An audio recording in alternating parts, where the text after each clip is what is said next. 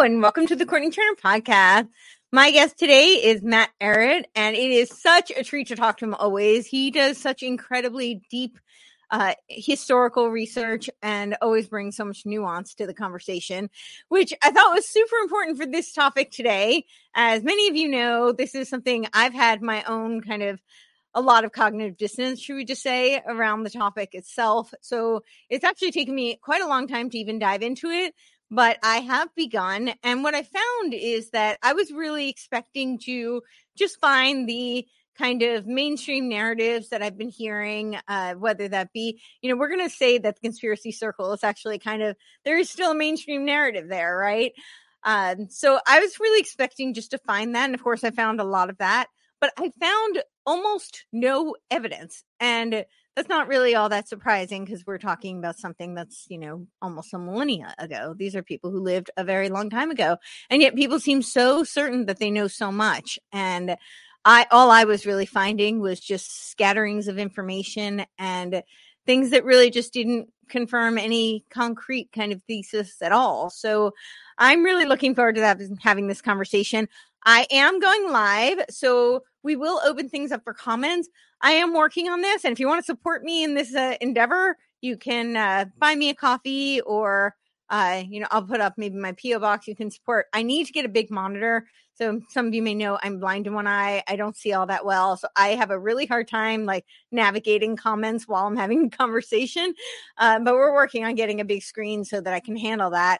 But we will open it up at the end. So if there are questions you're watching live and you want to be a part of the conversation, we will, you know, let you participate. So without my any further rambling from me, let's bring Matt. How are you doing today? Hey, Courtenay, I'm good. I'm good. so yeah so uh, as you probably heard this is a topic i really had a lot of cognitive dissonance around my entire family is jewish um me i've done i'm ashamed to say but i actually did my 23andme now that i know more you know but hindsight is 2020 if i had known then what i know now i would not have done a 23andme and given all of my data to china. Um but uh, but i did. And of course what came back is that i am like 99.996% ashkenazi.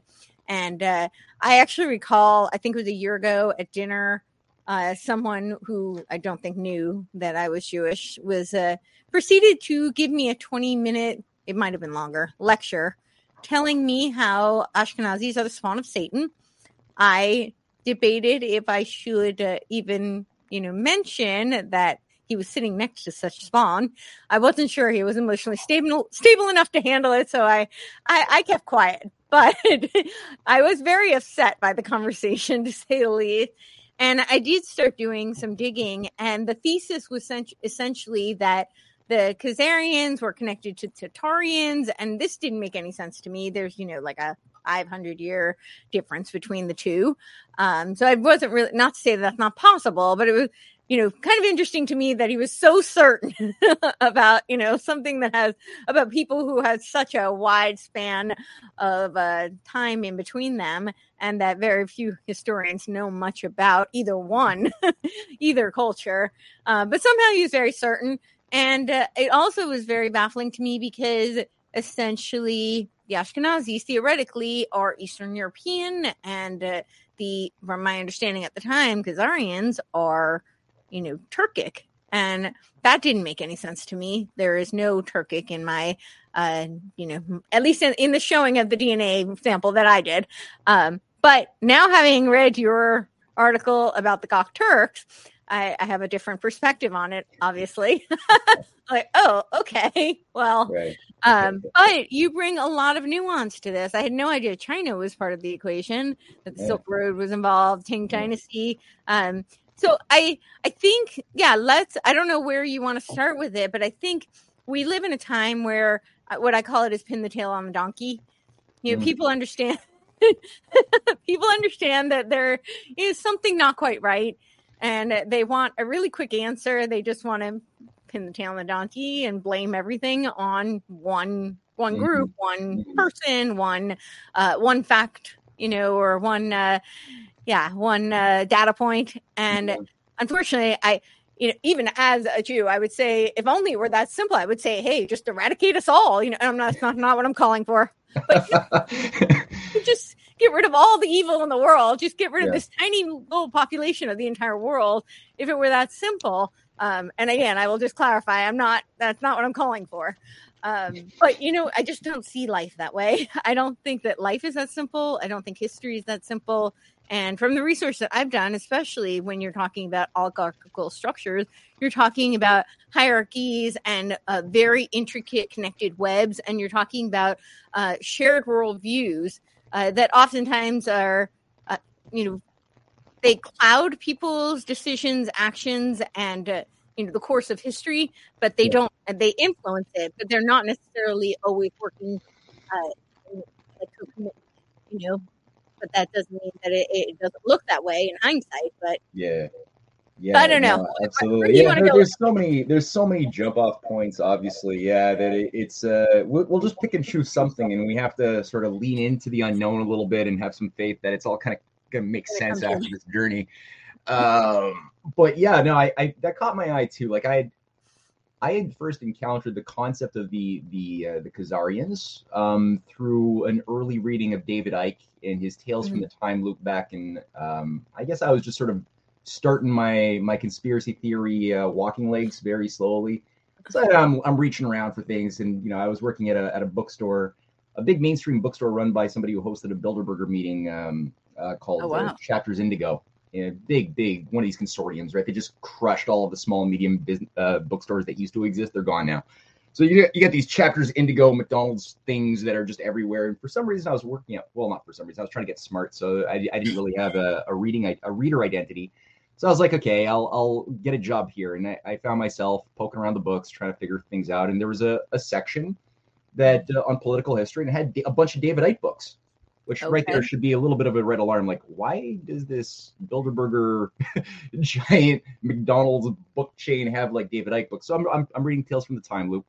That's the one right there. Yeah, yeah, yeah. And uh, the Khazarians come up uh, within the the thesis, and there's a lot of persuasive stuff, but sure. obviously there there's stuff that's also turning me off because I'm I'm reading through and being persuaded by a variety of facts about bankers' conspiracies in 9/11, and then all of a sudden you know, you get the by the way, it's shape shifting lizards that are sucking our fear energy, and the queen's a hologram, and you're like, oh man, I can't go for this journey. So that that threw me off. But within that, the Khazarians, that was the first time I encountered the term mm-hmm. of this um, ancient people, this Jewish kingdom that's at the heart of all of our problems. And increasingly, at the time, not many of my friends knew about it, so I didn't have anyone to talk to. So I just kind of forgot about it for a while. And then you start engaging with the conspiracy theory world a little right. bit more as a writer, and and it, I'm I'm I'm hitting it more and more. So it's it's it's causing me to scratch my head a lot as well.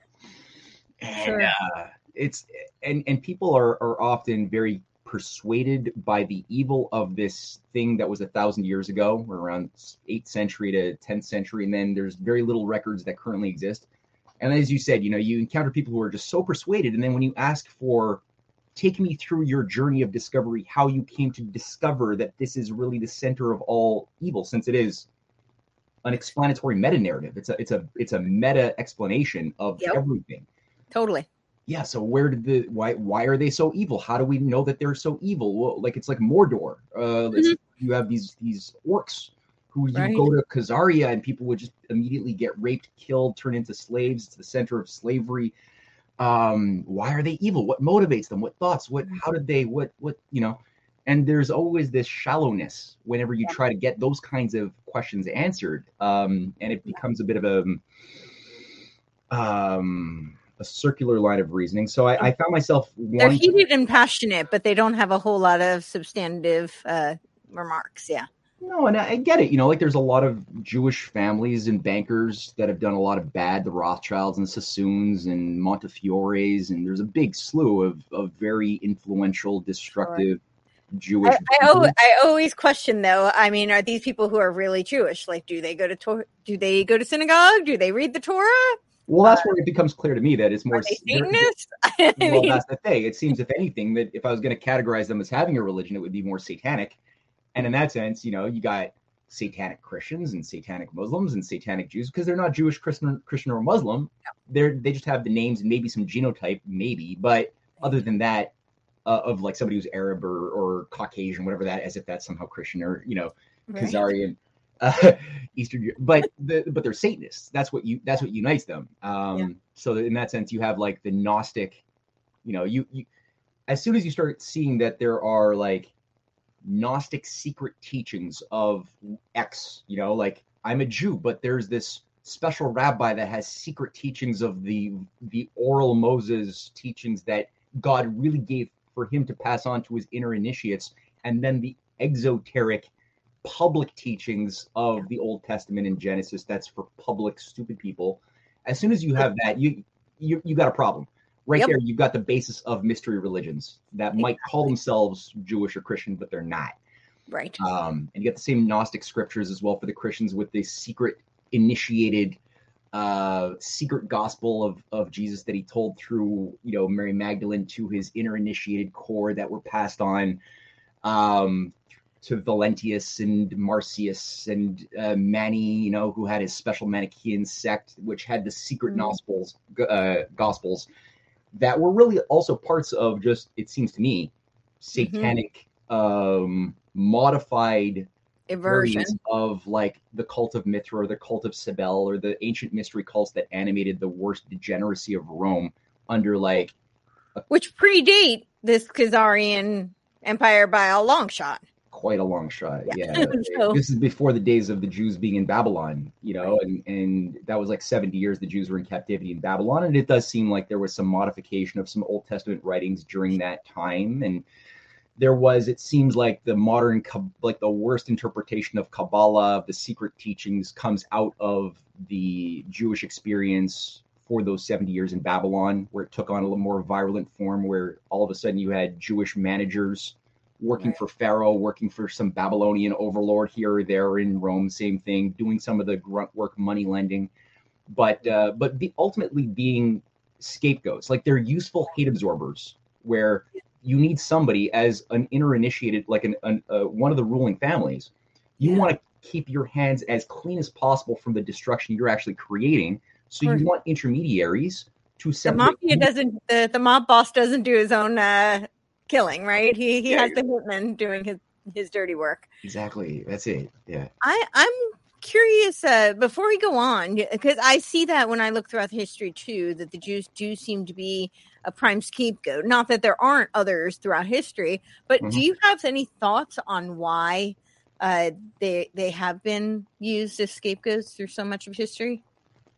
I got theories. I don't really know exactly why, but I, I, think that it seems to me that there is something within the Abrahamic uh, monotheistic revolution mm-hmm. which overthrew the polytheistic pagan orders of governance that had managed humanity since ancient times or prehistory even you know this so there's something about judaism which rejected the pagan gods and established in some form a a moral reasonable concept of a creator that we're made in the image of which mm-hmm. made us very uninclined to adapt to the types of behavior expected of us right. if we were going to be under a pagan multi deity uh, system of controls. Right. So people, I think that there's been a long-standing anger um, and hostility by the oligarchy against Judaism or the, the, the best quality of Judaism per se, and they've been working to pervert it from within, ideally, or destroy it from without, or a bit of both, um, for a very long time. Sure. Um, and when you say that, that's interesting because it's one of the things I, have been pointing out quite a bit because a lot of people, uh, I'm seeing very much a kind of revival of this uh, enlightenment versus counter enlightenment type of movement resurrecting. Uh, mm-hmm. I don't know if you've been seeing that, but I, am very mm-hmm. much seeing it. Uh, mm-hmm. and I do think it's an attempt to subvert the American United States Constitution. I think that's the yeah. purpose of that dialectic. Yeah. Um, do you, you feel that as well? I, I concur. Oh, you concur. Okay. um, yeah. So I, I'm seeing that. And uh, I, but the thing I've been pointing out to people, because a lot of people are arguing, well, you know, the, the moral underpinnings of the, of the United States and, and the West in general are uh, Christian uh, morals. And, you know, they keep telling me that Judeo Christian is not a thing and that that's only a geopolitical construct. Now, I'm not arguing that it's never been used as a geopolitical pawn. I, I do think it has. But to say that it is solely a geopolitical construct, I'm like, where are those moral underpinnings uh, originating? Was it not the Ten Commandments, which come out of the Old Testament the last time I checked? Yeah, like exactly. No, it's a thing. No, Judeo Christianity is a thing. Um, and it's, I, it's a, a lot of people will tell you not that it's not. So Timothy Leary and Aldous Huxley. I mean, Timothy Leary in his autobiography had a recounted a discussion he had with Aldous Huxley in 1960 when uh, as as both of them were working for the CIA MK Ultra program to mass initiate an entire generation of baby boomers into a death cult effectively a yep. new not and where uh, Aldous Huxley is describing how it is the Judeo-Christian idea of human nature, which is the enemy that we must destroy by bringing the time is right for a new scientific paganism. Yep. That's exactly what they're talking about with the mind drugs. I mean, the whole point of bringing in psilocybins, LSD 25, DMT, it all came. It's not like freedom drugs that are like all of a sudden that the oligarchy didn't want us to have all this time. This stuff came out of the MK, like Tavistock, MK Ultra CIA operations that refined it, brought it into our world, yeah, right there. Yep. yeah, good. Doors of perception. Yeah. That's yeah, that's the Bible of the of the mind drug uh, new religion, and so it it was targeting an entire generation and to try to drive all of these kids born after World War II into a form of controlled um, schizophrenia. Yeah. That was part of the idea, and and get a break. Uh, the the idea was to get a a break in the continuity of human civilization that went back thousands of years by getting a whole generation to reject the values of family, God, uh, nationalism, and just live in the moment, live in the now. Uh, stop trying to seek and understand the external world or make it better. Every time we try, that makes it worse. Just try to make your your seek out, become an inner astronaut of your brain by using more brain drugs, and just live in the now. Forget your kids, forget your grandparents, forget their sacrifices that they made for you. Forget your responsibility to your unborn children. Just live in the now. Be happy now and this became a mantra as people were yeah. being driven kind of nuts with Vietnam yeah. Wars, murders of their presidents, Martin Luther King. Like it was a lot to for admittedly young, you know, 16, 17, 18 year olds to take in. They were yeah. subjected to a lot of crap, you know. And then you have Timothy Leary uh, providing them a gospel on on freedom, which ultimately Leary admits, you know, the CIA was the best thing in the world, and he's a CIA agent. You know, like he's he's admitting that, you know. yeah. Um, Working so, with the Grateful Dead, and uh, you know, of course. Oh, uh, then you got the whole Canyon thing, and yeah, you're like, oh, every single major influential musical force that I love. I know. been military industrial complex creations of MK Ultra. Uh, oh yeah. oh well, Christ, you know. So obviously, I, there's a really funny story about that. I was at a at a you, you know Jay Dyer he actually gave me a copy of this book. Um, and he asked me what music I like to listen to. I'm like, oh, you know, like CIA music. He's like, is there anything that's not? like, like fair enough. Yeah, they, they, they did all the good stuff anyway, in my opinion. Yeah. Um, but yeah. I would add to what you were saying about the, uh, you know, the LSD, this, uh, the psychedelics. The other thing that it did uh, is that it creates this illusion of the oneness, and uh, you know, because it strips down boundaries.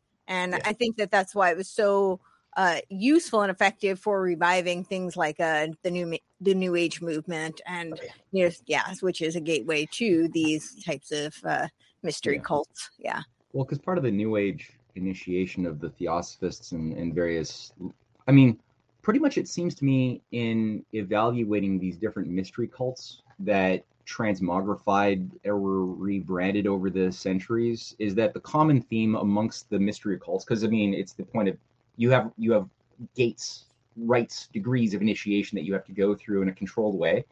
Each one has different flavors slightly different variants of rituals but ultimately the same effect. It's all about the effect.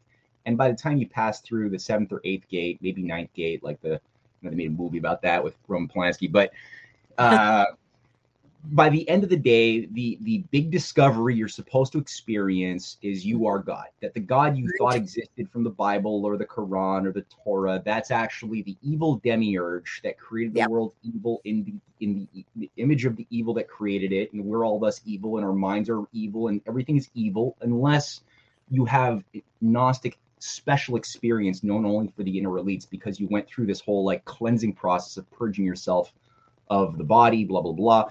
And by the end, you the big discovery is no, you are God. And right. so it, it hyper atomizes and and amplifies the ego of the individual to think that they that and it's true like we it's like a perversion of a, of a truth because like right. as far as i could see in, in the in the type of christianity that moves me and, and inspires me um, it, it's based on a recognition that we're made in the image of a living loving reasonable creator we have an immortal soul we have a divine spark all of us that's why life is sacred for right. humans especially and it's not okay to eat a human baby but it's okay to eat a chicken or a, an egg that's different you can't it doesn't weigh on the same scales as a human baby but right. they're both like living material but why right so it's there's something about the human baby that has a sacredness that you don't eat the baby um right. so they take that they pervert it and then they cut it off of the what makes this beautiful viable truth and they just say oh no we are all personally individually god that's what the theosophists all wanted people to initiate or the initiates to believe because not mm-hmm. everyone can at least everyone can can become an egotistical god complex prideful person right but not everyone can practically speaking play the part so you have to have only a minority of real inner initiates who really know that they're gods like the Aleister Crowleys or the whatever the L. Ron Hubbards who believe that they are Satan or demi whatever that is Lucifer, yeah. And, and they're the ones with the power to impose their will over the many who don't have power. But the the baby boomers were put through this like low level di- diluted form of initiation process to become. They were. Um. This is Lucis Trust that, that uh, you're that's what you're looking at. Yeah, the current website with the animation animated starter. So that's actually the trust. The I did a whole show on this. Actually, it this is actually from the Lucis Trust uh, website, and they talk about how they are the uh, consultancy for the UN. It's the World Goodwill newsletter um, and of course, they, they talk about Alice Bailey and how she was, uh, you know, Lucifer Publishing, and then it became Lucis Trust. And uh, they talk about the uh, World Federation of uh, World. They have a festival week, sorry, of uh, World mm. Servers, and it's every seven years because that's what the ascended master came to her and told her he would visit every seven years. Uh, mm-hmm. Yeah, the group of the world oh. servers, the world goodwill at the UN. They they openly admit they're a direct consultancy, so they're essentially like the spiritual underpinning, uh, guiding the UN. Uh, there's the Arcane yeah. School. There's uh, and these were all uh, you know brainchilds of uh, Alice Bailey. Yeah, and her teacher Annie Besant, and yeah, no, it's it's uh actually you know it, as you're as you were doing that, I realized that I was I listened to your your presentation on. Oh, you did. I was in the car and in stuck in traffic. That was good. Um, no, that's right, and and people don't realize just how present this is. Um, but so I guess this does weave into the Khazarian discussion a little bit because it's yeah. it's like where do we place our our understanding of the causal nexus shaping history, yeah. and do we place it since history is shaped as a dynamic, nonlinear process, but it's still organized by principles. Sure. Um, not every not every mechanism is causal though. Sometimes we could mistake, like when asking like what's causing the car to run, we could make the mistake of thinking, well, every time the car turns on, the muffler goes, so thus the muffler must be the cause of the car moving. And it's like, well, that's not exactly it. You can mistake, yeah. So oftentimes when uh, oligarchy grows, you see um, bankers who are of a Jewish uh, name doing bad things to to enslave or do economic warfare against people. So yeah. do you say that thus that uh, banking dynasty is the cause of the of the problem, or are they part of a higher machinery that is putting them into motion, out of which they might be obedient to? Right. And I think that this is where um, the Khazarians it, it, becomes more useful because before Khazaria only existed as uh, a state about a century before it converted to Judaism. Mm-hmm. And in my essay, I go at you know how it, this was the the the easternmost, um, sorry, westernmost uh, part of the Gokturk mm-hmm. Empire mm-hmm. that had sort of come to its its biggest point of of, of influence, stretching right. all the way from the Pacific and and a lot of China northern mm-hmm. China, all the way down through much of the Middle East, all the way up through what's today most of Russia, all the way down to like Eastern Europe, right. um, all the way to like, well, at the very least, Ukraine. Mm-hmm. And the Gokturk Empire, Empire, it happened at a moment when uh, China was in a dark age. The, the Chinese had collapsed civilizationally back in like 200 AD. And so the 400 year long uh, Silk Road policy that had been re- created by uh, the leadership of the new Han Dynasty in 200 BC. I couldn't first- believe it was that long ago. Yeah. Oh, yeah. that was fascinating to see that that was the first uh, Silk Road. Yeah. Yeah, and it Sorry. probably has some connection that still has to be discovered to some of what Alexander the Great had done by mm-hmm. overturning the plans of the Persian Empire to create sort of a Western Eastern Persian Empire branch under his father Philip of Macedon, and that was disrupted. And yeah. and Alexander had a very different vision. He basically undermined, undid the Persian Empire, and extended um, trade corridors, culture. I mean, there's buildings uh, that utilize Hellenistic uh, building principles and architecture all the way into India and Afghanistan. Today, it was called Bactria or Gandhara, mm-hmm. the easternmost kingdom that stretches all the way up into like uh, uh, India, almost almost to China. So there's mm-hmm. some connection to that about a century before the uh, the Silk Road was created. Right. And then that created this communion of relationships that made it a lot more difficult in many ways to get divide to conquer wars when people right. were like having trade with their their their neighbors. All mm-hmm. of a mm-hmm. sudden, they were learning other languages. Made it a lot more hard to like alien um, create monster images out of your neighbors as your enemy. So because you had understanding, right? Um, so you also had mutual uh, benefit. You had a symbiotic yeah. relationship. Yeah. Yeah, exactly. There was like, yeah, better if you don't die. That that yeah, I also exactly. Friend. So yeah, all of that was somewhat disruptive to the oligarchical modality, which always requires some um, central command force. In that case, it happened to be the Roman Empire that was selected as the base of operations for the the new Persian Empire that had sort of moved and migrated the mystery cults from Persia into Rome. Um, it also required Rome Trent letting go of its republican sort of um, values, um, which was part of what the the there was like a sort of Vietnam War decay process in the case of Rome before right. it became a, an empire. This is important mm-hmm. to the story of Pangaria. Um, yeah, and that was called the the the the the, the wars against Carthage, the the, the three Punic Wars.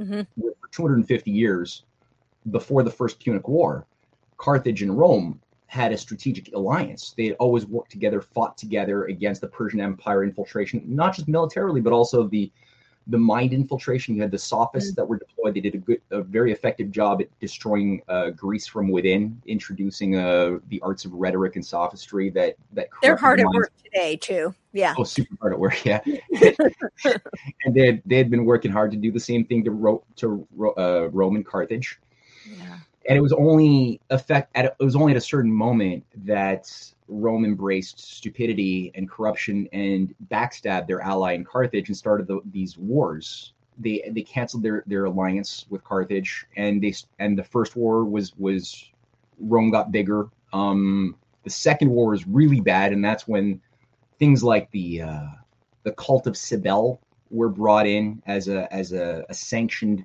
core cult of Rome um, that's a big oh. part of the Gaia cult. Cybele is effectively Gaia. It's also Demeter. Oh. It's the cult of uh, Eleusis. So De- Cybele and Demeter and Eleusis and Isis are the same deity, effectively. It's the harvest deity that is also tied to certain psychedelic rituals that were done to initiate. So Gaia means Earth, right? So it's like the yes, Earth, Earth Mother worship. Mother, yeah. Okay. Yeah, it's known as a Magna. Uh, a, a, Magna uh, Mater, uh, a great mother, Earth Mother cult. Okay. So, yeah. Um, a lot of their rituals often happen in caverns. That's also why they interface with the cult of Mithra, or um. Mithras when it was still uh, Turkic, and per- it had a sort of Phrygian pathway into Rome as well later on. They always interface together. Um, it's kind of like what the Fabian Society and the Round Table are. If you want to understand how the those two cults, they're they're animated by the Mithra Cybele relationship okay. um, in our modern age. So, all that to say, this is Rome began going uh, batshit crazy. Um, they began to really lose their moral marbles. Uh, they were still holding on to some Republican values a little bit, but it was getting weak. Uh, and it really got bad when they when they totally annihilated Carthage, and this is like 146 BC or so. That's when like Carthage uh, Carthage delenda est, you know, and every single man above the age of 16 was killed. Every single woman was brought into slavery. The kids were, and they just razed it to the ground. No more sign of Carthage. And then Rome became the empire, you know, that, that we know of it as right. around that time. And it took another, another 80 or so years for it to officially become legally an empire. They had to kill Cicero, who was sort of the Socrates of, of Rome. Mm-hmm. And that, uh, that went to shit. And so around the time that they were, they were going empire mode, um, China also was was slipping and slipping. They ended up collapsing. The Silk Road by the, by around 200 BC collapsed into into disarray. Rome held on a little bit more, but nobody. It, it kind of you couldn't have a Silk Road process as when you had this unipolar hegemon of Rome with its mystery cults trying to take over the world. It couldn't really work. So that ended up going its course, and and Rome collapsed under its own self contradictions and banking insanity and just it, its own immorality. It couldn't sustain itself, so it collapsed. Um, so you had a total generalized dark age around much of the world. There were little blips of light here and there in China, and little bit blips, blips of light in Rome and in Byzantium, but little blips. They weren't very powerful. Uh, the oligarchy was having a field day of depopulation, um, and so the Silk Road disappeared. The Gokturk Empire ended up. Sorry, yeah, go on. I'm sorry to interrupt, but I, I just want to before we go further because uh, you mentioned the oligarchy, um, and I think that that's a, a, not necessarily very clear to everyone. Like, who do you mean by that? Which families or what structures make that up, especially at this time period? I'm referring to it principally in my mind culturally, because okay. um, the oligarchy has its own internal culture, but it's also mm-hmm. a, a, tied to certain bloodlines. Yeah, right. so there's a limited array of families. Mm-hmm. Um, that, from my understanding, mm-hmm. um, seem to be um, very inbred, that are tied to a lot of the Roman emperors. So even now, you have some leading Italian families who are behind the scenes, but they're still known, um, who were part of the the Roman patrician families. Some of them can trace their genealogy to a few of the emperors. Mm-hmm. Um, probably goes back before that. I think there was probably a continuity between the Roman families and some of the uh, Persian families and, and, Babylonian families that mm-hmm. some of them probably backstabbed each other, disappeared. Other ones, uh, you know, became more dominant. But I think that there is a continuity of some of these bloodlines that they see as their bloodline being sacred because they're elitists who believe that they're mm-hmm. God, and somehow their their their right to control somehow flows through their blood into their their their progeny. Um, so you've got also these there's sort of like this cult of of property that also tra- allows for the continuity of these families. So they're born into these trusts, these fondies with prop like castles and properties mm-hmm. around the you know managed by committees mm-hmm. that govern and ensure some continuity of, of those old families. That's how I think of, of the dominant oligarchy. Then you have sub oligarchies, sure. like you know little mini dynastic families. Like I'd say the Rothschilds or the Sassoons. Like some of these, mm-hmm. these are lower level sociopaths who are assigned to do jobs. They do it well, and they're granted. They take risks, and they're sure. thus granted uh, a, a, a, title of nobility, which mm-hmm. gives their kids and grandkids a, a sort of limited dyna- dynastic mercenary privilege. Mm-hmm. The Bronf- Bronfmans being sort of a new in- initiated family into the thing. Mm-hmm. But right. ultimately, they're still kind of disposable at the end of the day. They're they're not like as guaranteed. They don't have as much security as higher up would have, you know? Sure. right. They're, they're, they're more uh, like the hired hands, if you will. Uh, they're, yeah. they're, like the VPs, maybe, of a big corporation. Yeah. Uh, they, didn't, write Something like that. Uh, um, who, do you have any thoughts on who these families are? Like, like Orsini's, like Medici's are names I've, you know, heard. Yeah. Definitely um, the Orsini is huge. Yeah. Um, I would um, think so too. I like, I, I always, you can, there's a limited amount of availability where you can know, hey, there you go. There's a bunch yeah. of very influential families that are still active. Um, yeah. Yeah, and there's some there's some good literature that's oh, yeah, that some researchers have put together. The Chigi Foundation is actually one of the most influential cultural warfare foundations run by the Chigi family in Venice. Um, some of them can trace their their family lineages to a few of the doges of Venice that ran the world for a few hundred years before the empire moved to, to take over and, and, and use uh, the British Isles as their new base of operation. Right. So you've got these like migrations every time the oligarchy, like a parasite, Um, I call them parasite class too. yeah, when they do what they do and they kill their host, they don't necessarily.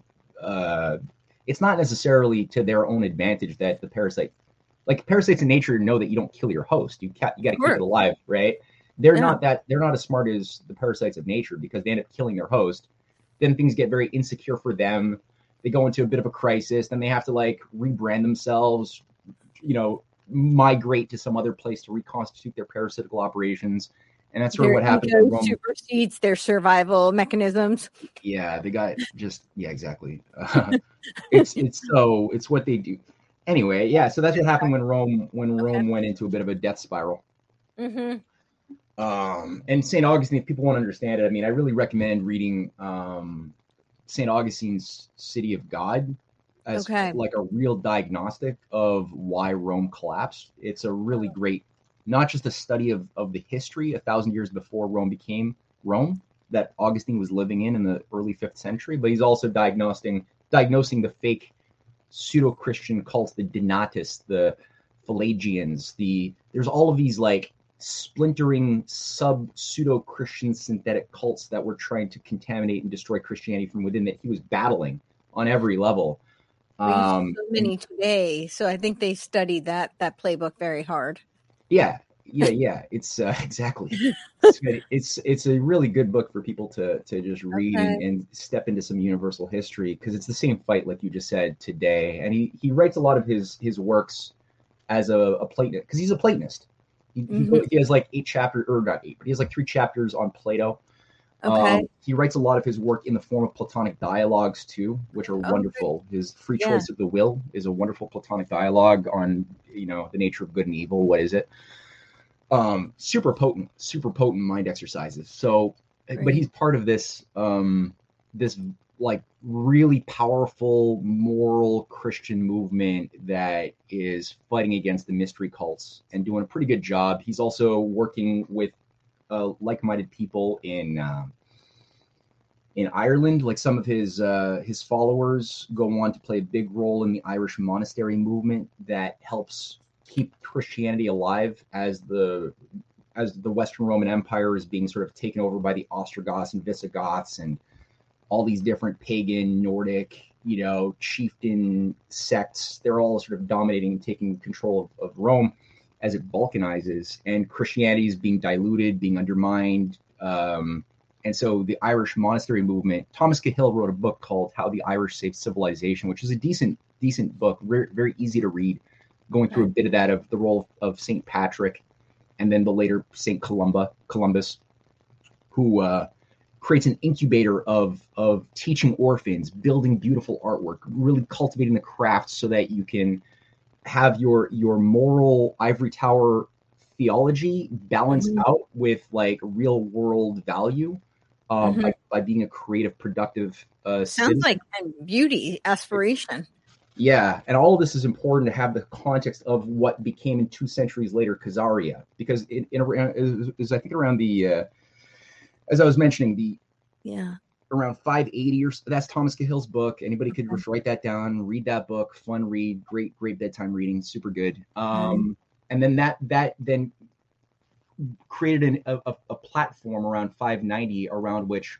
Christianity could be strengthened enough and kept alive long enough to then be sent back to re um, evangelize the corrupt Mhm. pagan mainland Europe, which had gone stupid.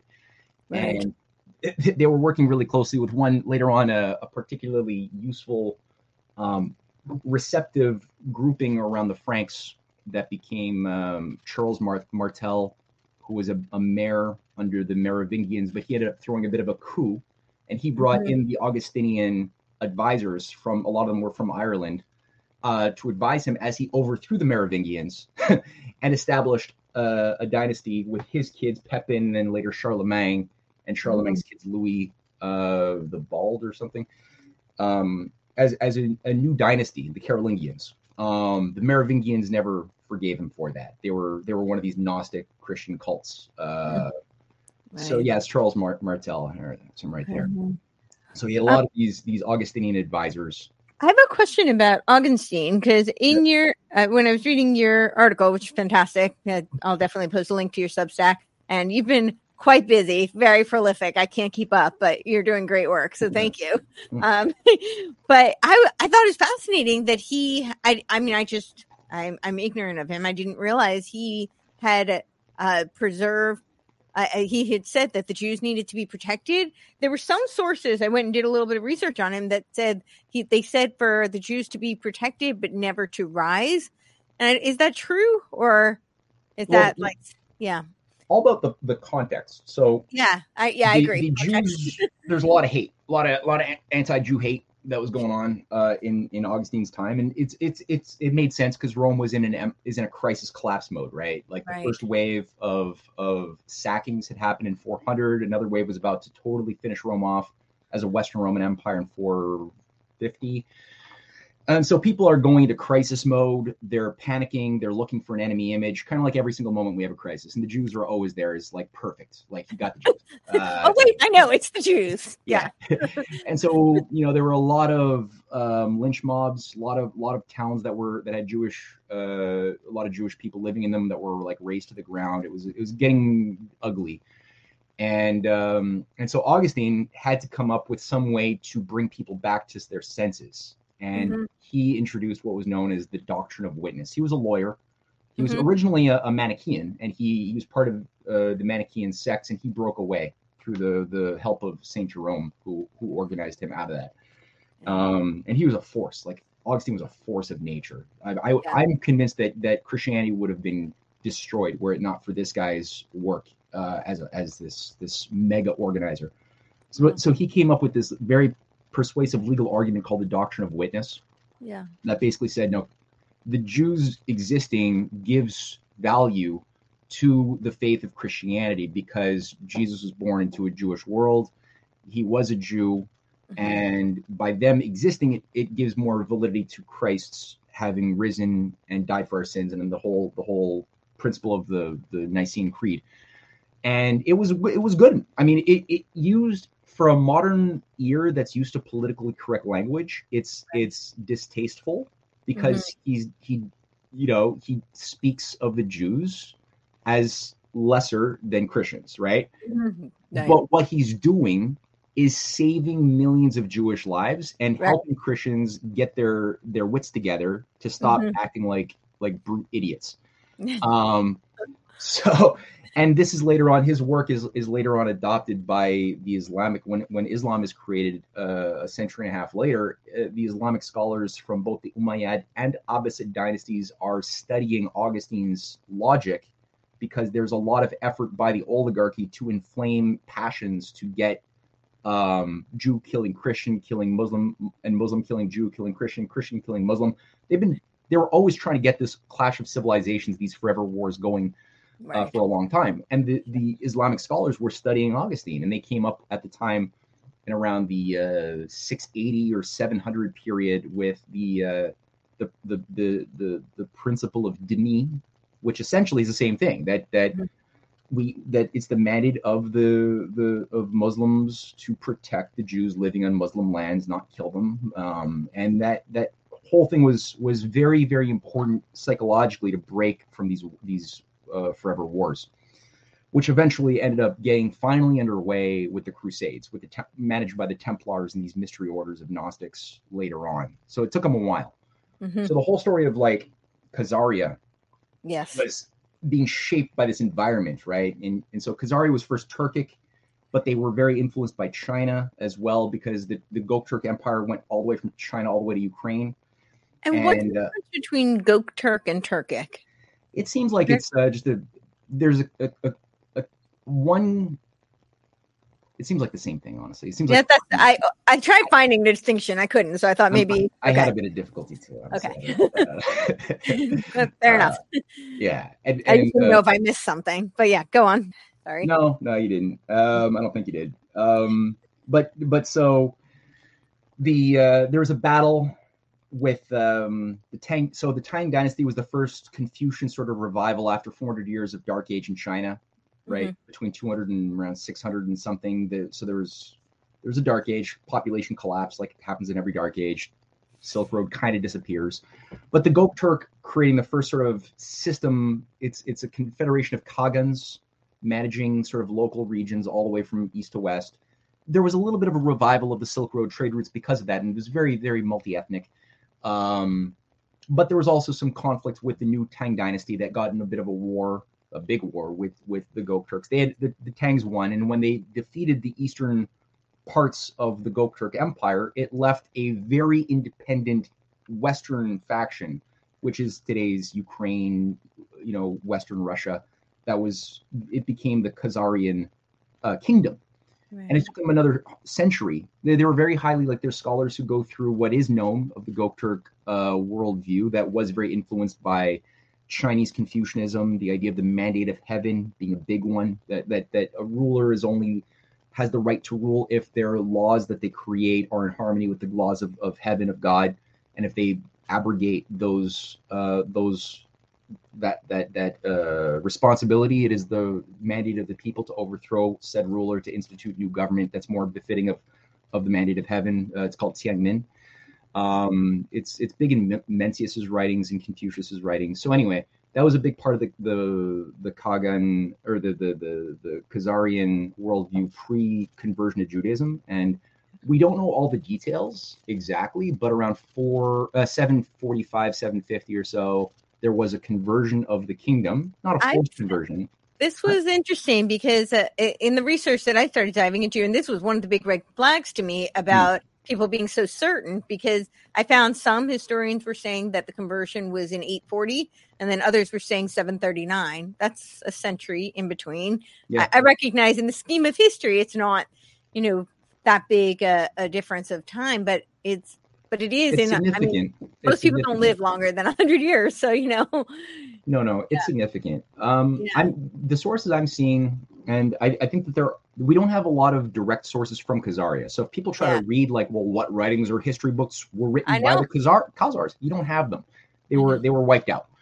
So what we do have are secondary sources of geographers, mostly from the, the Muslim world, like Al mm. Masudi, who wrote the Meadows of Gold in around 900 and a bit, um, who did write extensively about the, the Khazars. That survived. Uh, there's Abu al Ishtakari, who's mm. another uh, Arab um, scholar of around that same time, who also wrote about them, and, and especially the, the, the, role of the Jewish diplomats and Radhanite traders, who were Jewish uh, traders uh-huh. that worked with the uh, Abbasid as well as the Carolingian um, kingdoms. Mm-hmm.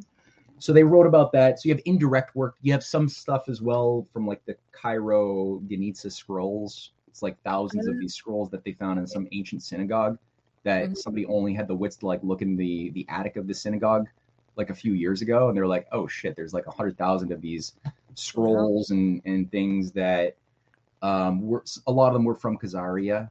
Oh, that's the Radhanite. Yeah, so the Radhanite trade court. The Radhanites uh, were primarily uh, very cultured Jewish traders who okay. managed the Silk Road trade routes um, that had been revived with the Tang Dynasty. So, as the Tang Dynasty revived, reestablished a Confucian governing ethos in China, it helped to um, unify the kingdom. Whereas before that, it was like the Western Roman, Roman Empire, right? All mainland China, just like Western Rome was all like schismed and balkanized and fighting each other with little warlords and shit.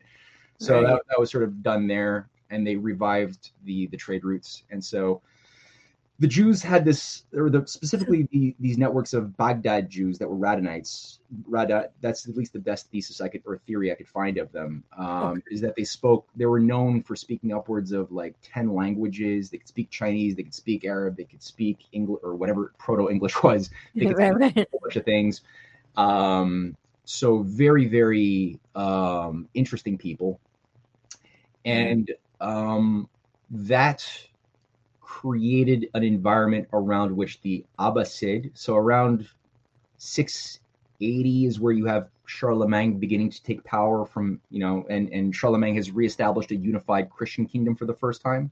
Mm-hmm. Um, so the the Ostrogoths, the Visigoths, all these little subcults have been now uh, taken over. And now you have the Augustinian Platonists who are advising Charlemagne, like people like Alcuin, who is top advisor, his Eminence Grise, mm-hmm. is uh, organizing internal improvements. So this is where you have a giant spike. It's called the actual Carolingian Renaissance because you have a spike in longevity, quality of population, um, literacy, the teaching mm-hmm. of orphans, like the Irish monastery movement, is now becoming the normalized practice across mainland Europe mm-hmm. of building these beautiful monasteries that encourage people to do work, not just like worship a priest, but actually do work. And they're transcribing ancient texts. That's the Carolingian, yeah, Wikipedia entry. Mm-hmm. Um, and they're looking also for avoiding wars with Islam. So the the ultramont you have a faction of the of the occultists mm-hmm. that had taken control pretty solidly of Rome. And so the, the Pope Stephen III is a dominant pope, very very disrupt, disruptive figure who who sees the papacy. They have the view that the papacy is not simply something to uh, deal with the spiritual domain, but that rather something to deal with both the spiritual and should control the material domain at the same time as a demigod, kind of like the Roman Empire. The you know the, was was was that right? Mm. Um, it was the, the cult of the Roman Empire, emperor of, C, of the Caesar. So that's how they wanted the Pope to be as well. Sure. Um, useful way to organize society for an empire. And they were always trying to get uh, Charlemagne to go to war with the, the, the Muslims and take back the Holy Land. Um, mm-hmm. There was always this idea of rebuilding Solomon's temple as well that had been destroyed, you know, in, around the mm-hmm. 7 8 AD period with the Jewish Roman War. Um, right. Um, so there was this this fanatic, weird eschatology that started creeping up around, you know, purging the land of the heathens, rebuilding, figuring out where Solomon's temple is, rebuilding it, and ushering in some end times thing. That that already was being pushed back then around. And we're talking here like 780, 790. Okay. Um, and Charlemagne had a big headache because he's like both he's a Christian, uh-huh. so he's trying to like be very respectful to the Pope, but at the same time, he's a diplomat statesman, and he's like, no, I'm not going to just go and create a bloodbath either. And right. I can get along with the abbess of Harun al Rashid, al Mamun, his son. So you've got this in what's called in the Muslim world the Abbasids, who kick out the Umayyads. The Umayyads go to southern Spain. Um, and the Abbasids become sort of the dominant force for many many centuries. They they have around the same time the the the Abbasid Renaissance. The the the it's it's a period of of building of beautiful architecture. Mm. Um, the what's called houses of wisdom are are growing up. They're kind of like Platonic academies built up all around Baghdad, where you have Jews and Christians and Muslims and Chinese and Indians all venturing to like work on astronomy together. Um, there's beautiful paintings of this and tapestries of of these things. So it's this really like creative, bustling goodness which is happening. And um, Charlemagne is always using Jewish diplomats as envoys. Yeah, it's the Houses of Wisdom. So you can scroll down and, and see a picture of one of these tapestries or paintings. Wow. different Arabic scholars working on geometry and astronomy together. They're doing poetry and paintings together. Um, and again, they're bringing they're working with Islamic uh, with Jewish and Christian scholars too. Really beautiful stuff. That's Al Mamun, who's a really great leader. That's and awesome. they're they're working on diplomatic win-win cooperation. So they're always trying to figure out how can we avoid war that's being set for us as traps. And right. One of the big ones. And were they aware that you know there was kind of an oligarchical structure that was setting them up to fight each other? Yeah, yeah. Yeah, yeah, yeah. They're very aware of that. Yeah, the conspiracy theorizing is not a new thing. yeah, yeah. I didn't think so, but uh, yeah.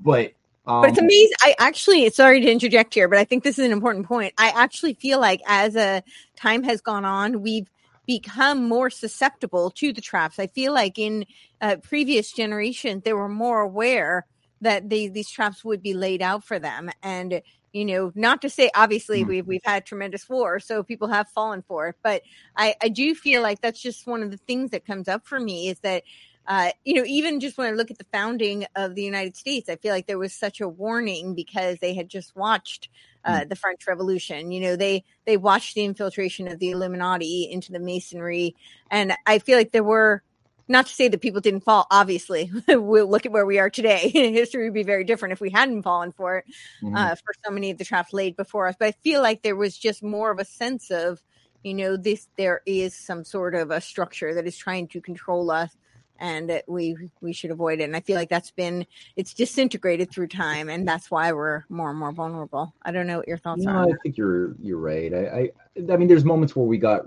we've been better and worse uh, but certainly we were a lot better at different points in the past that we under we undervalue um, the wits that people had. Um, and yeah, like this is a great example of what we, lessons we could be and should be learning from today if we were a little bit brighter on this issue of history.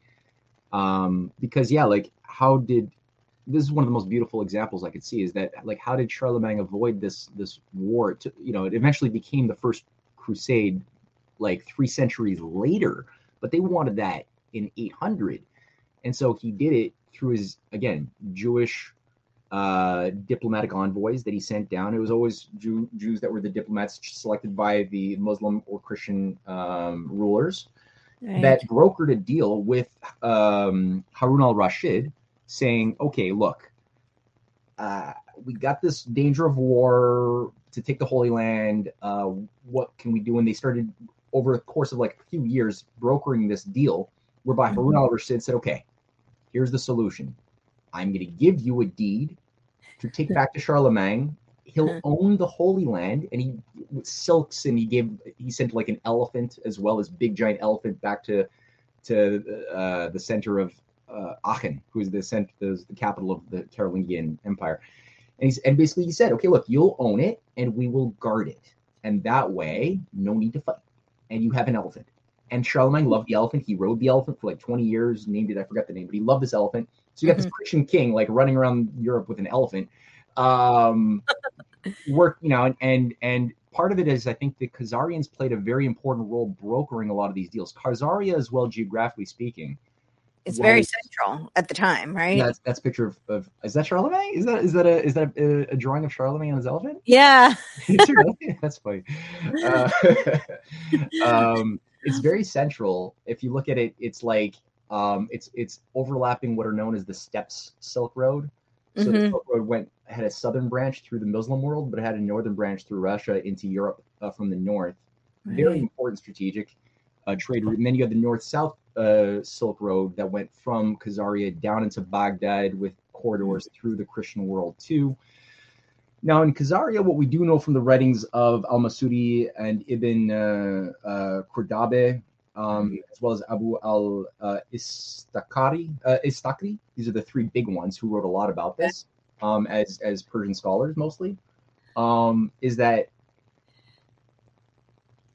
when they converted, and I I do think that yeah. the timeline of around 745, 750 makes the most sense most considering sense? Okay. what I'm looking at what's going on around them chemistry wise. Do you think? Of, uh, Sorry. Yeah, yeah, because yeah, this all like this is where you have the the the the co the the collaborative work of Jews, Muslims, and Christians at the peak, at the max, at this mm-hmm. moment, it really gets underway. So there is something to do with the choice to to convert um, the the the courts, at least, to to Judaism, but they it was run by a Supreme Court. Do and you? So, hmm? Did you see any uh, thing telling you like why they converted? It seems like it was a lot of theories, but yeah, it seems like what I'm seeing is a lot of it's practical in the sense mm-hmm. that things were dangerous for Christians to move in Muslim lands and dangerous for Muslims to move in Christian lands. Mm-hmm. Um, a lot of hostility still. So even though the elites had sort of a, a, a, a common mind on things, right. there was still uh, a lot of hostility, subcultures that had a lot of bad blood. So it seems like at the time at least, the Jews had the greatest flexibility of mobility and still being one of the Abrahamic faiths, still had a point of trust where it's like, okay, we all come from Abraham. So right. we have like some common agreement that we have common values. Mm-hmm. And so from my standpoint, it seems like a lot of this was a practical decision. Um, as well as a moral one, because if you still look at the Torah, there's a lot of really good moral values in there around sure. which uh, civilization could could be viable. Um, so that's that's what I'm seeing so far. Well, I, I and this is uh, again just a you know a note that I and I, I could be way off on this, but it's interesting that you had a, you talked about how prior to them converting, that it was very much influenced by Confucius type of worldview, mm-hmm. and I actually people might think this is crazy for me to say, but I actually see a lot of commonality. Um, you know, between the, the Confucius uh, belief system was very um, you know strong emphasis on uh, knowledge and uh, yeah. kind of like a, a educational value. Um, and uh, there was a, and I, I, see a lot of uh, also like in respecting elders and the the relationship Kids. between yeah. um, you know sort of that familial structure and the yep. order of yep. things i think there were some cultural similarities is really what i'm there were to. Yeah, yeah, very important. I mean, it's one of the most, and it's it's not super dogmatic either, so it's very hard mm-hmm. to get like a, a, a Confucian a Confucian nation to like go to war with their neighbors is really hard because it's not mm-hmm. it's, it's, very ethical based in terms of yep. high sacred value of practice of honoring your your grandparents and your children. So it's yeah. very very much focused on that where and less so on the doctrinal like differences that's that often separate us from other religious people who might call God a different thing or use different rituals. And I it's a lot okay. easier to get those kinds of groups to fight each other over their differences than it is for a more philosophical based Confucian grouping to do that. What right. you got there? It's a, a, Chinese girl and a, and a, Jewish guy getting married. Yeah, yeah, exactly.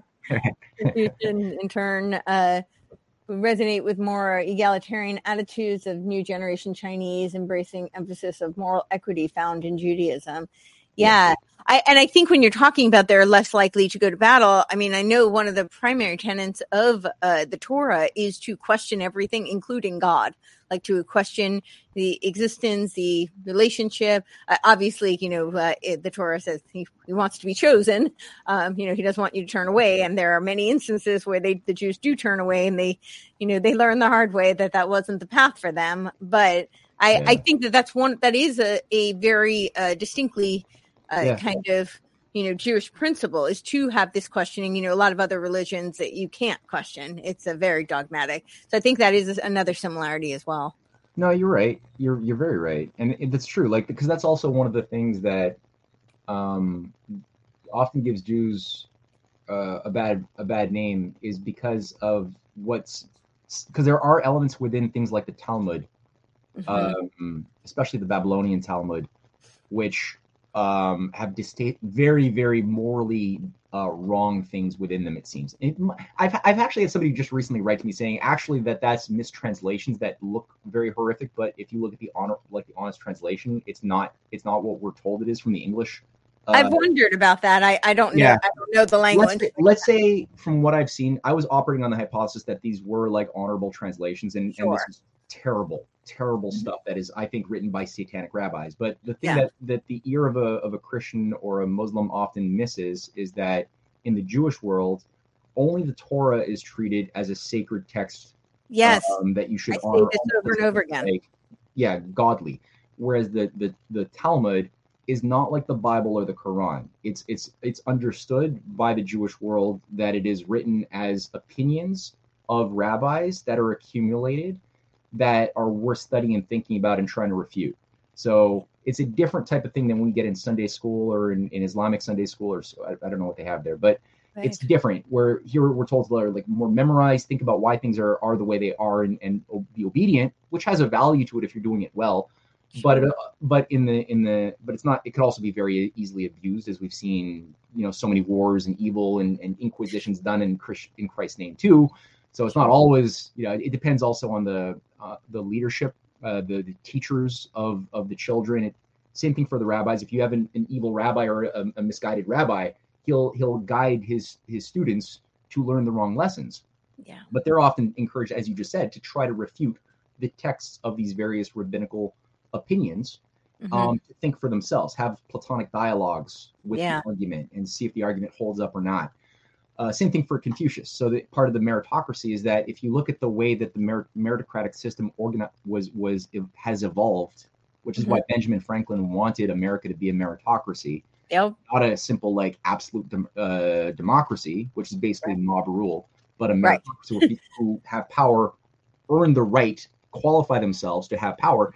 And he was studying the system of China at the time of the 1750s, 60s, when he was trying to think, formulate the basis of the republic and uh, they're not multiple choice answers generally. They're not simply one correct answer. They're very much like often focused on um, create a poem with these preconditions based on this theme that has a, a moral lesson. Do it and you know you have time time to do it in the test.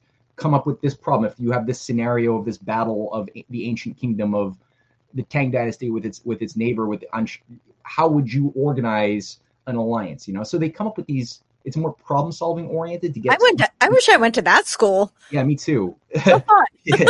No, it, so it forces you to think outside the box and not just get the right answer. It's more question oriented. Um, so in that sense, the Jewish matrix, which is more philosophical, and the, the Confucian do have those parallels. You're totally right.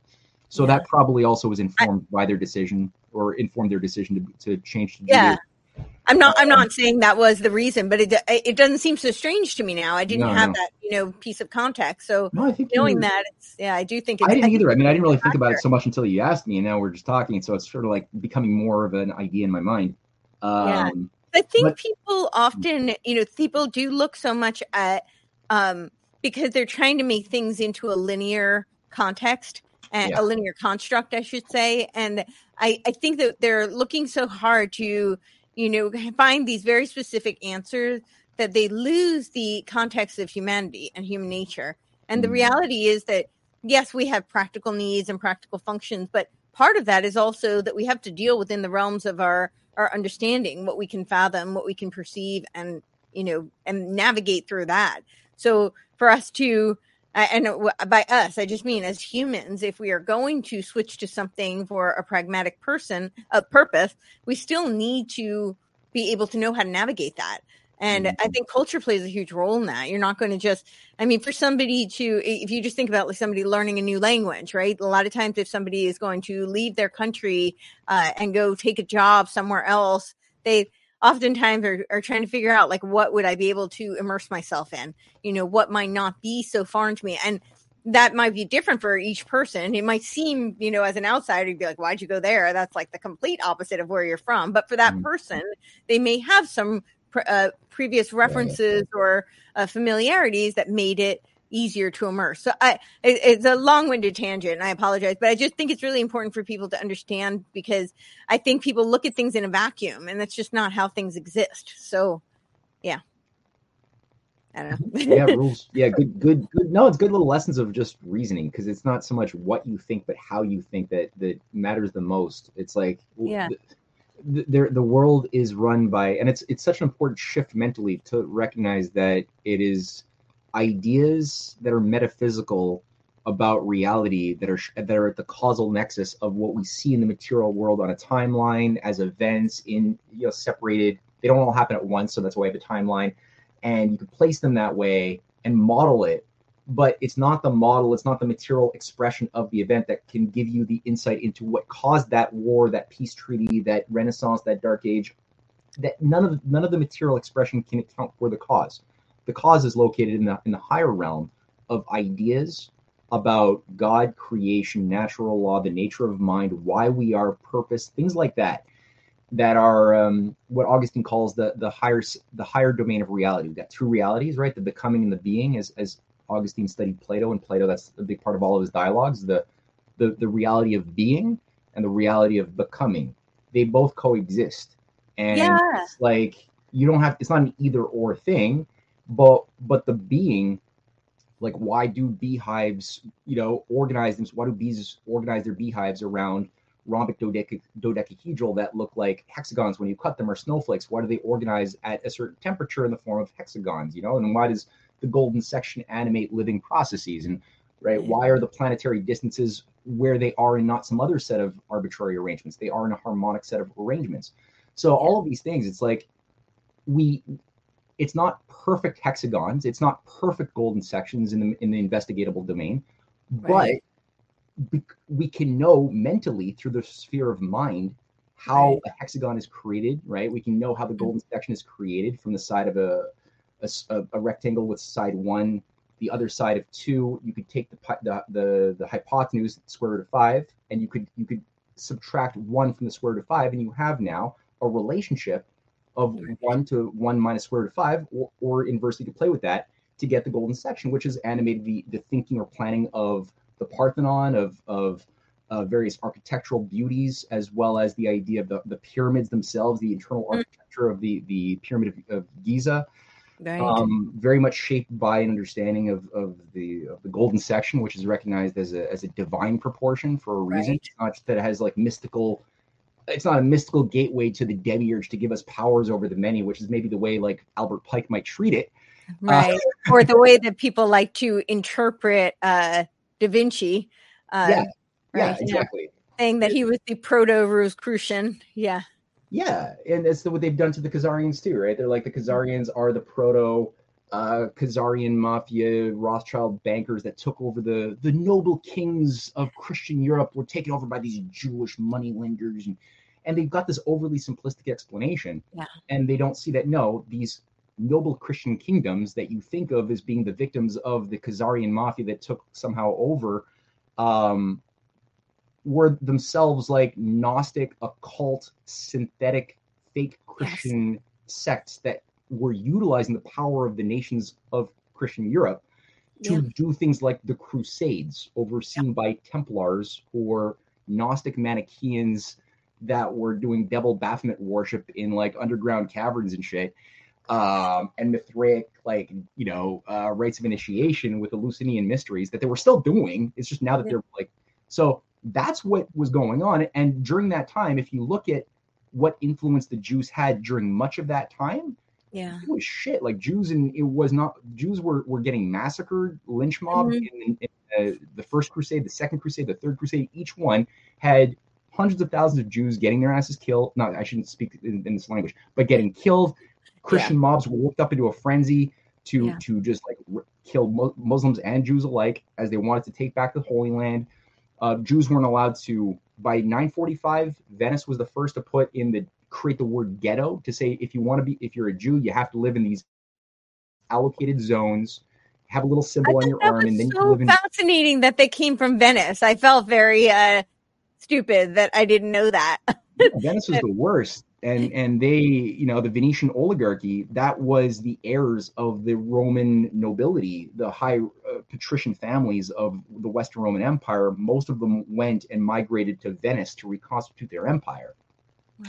And they're the ones who passed in 945 the first anti-Jewish laws, saying if you're a Jew, you can't have a weapon, you can't work in a guild, you can't work as a craftsman, you can only do money lending or selling used cloth, and that really, and you can only live in these little specific ghetto places, and uh, and then that was replicated in Italy and Germany and England had their uh, there is Aziz laws replicate on based on what Venice had done. So all across the world, to, the Jews were like in New York City on the Lower East Side. Yeah. So in all these cases, the Jews were were pigeonholed into these very very specific limited uh, roles, out of which yes, some if you want to survive, you get you had to be you know um, very strong stomached and and and be the house slave right and work your way up and you would be given an, a little little nobility if you did it well and your your kids would be guaranteed so it, it created this weird slavish mentality that endured for a long time. Yeah. And again, what was what was missed out is that this is not the Khazarians taking over Europe. Khazar got wiped out. We don't know all the details because again, the history books have been really um, rewritten as the Jewish Right. yeah diasporas, right? Yeah. So what we do know is that Khazaria had a supreme court when they converted right. to Jew under uh, they, there's sort of an apocryphal tale. Like, I don't know if it's how true it is, but when they converted, they say it's King Bulan Mhm. um, they didn't force everybody to become Jewish because in the Supreme Court that dictated the laws of the land of Khazaria, Mhm. it was um, as who was it who said this? It was Abu al Istakri who wrote about how you had two Jews, two Muslims, two Christians, and one pagan who were all judges on the Supreme Court that even the king of Khazaria had to abide by. So they tried to keep it like a, an ecumenical approach. They also didn't have their own military. They had a deal worked out with um, uh, uh, Harun al Rashid Mhm. to provide a Muslim army who lived in Khazaria, 5,000 Muslim soldiers, or maybe it was 10,000, but a lot. And Mhm. that was the Khazarian army. It was not a Jewish army. It was they had an agreement, and that helped also avoid the danger of a of Jewish Muslim wars. Was that the Muslims would say, okay, if anybody attacks you, we will defend you. You will pay our our, our bills, obviously, Right. we'll- but the only condition that this contract breaks down is in any condition where you end up getting in a war with a Muslim country, in which point mm-hmm. we turn on you.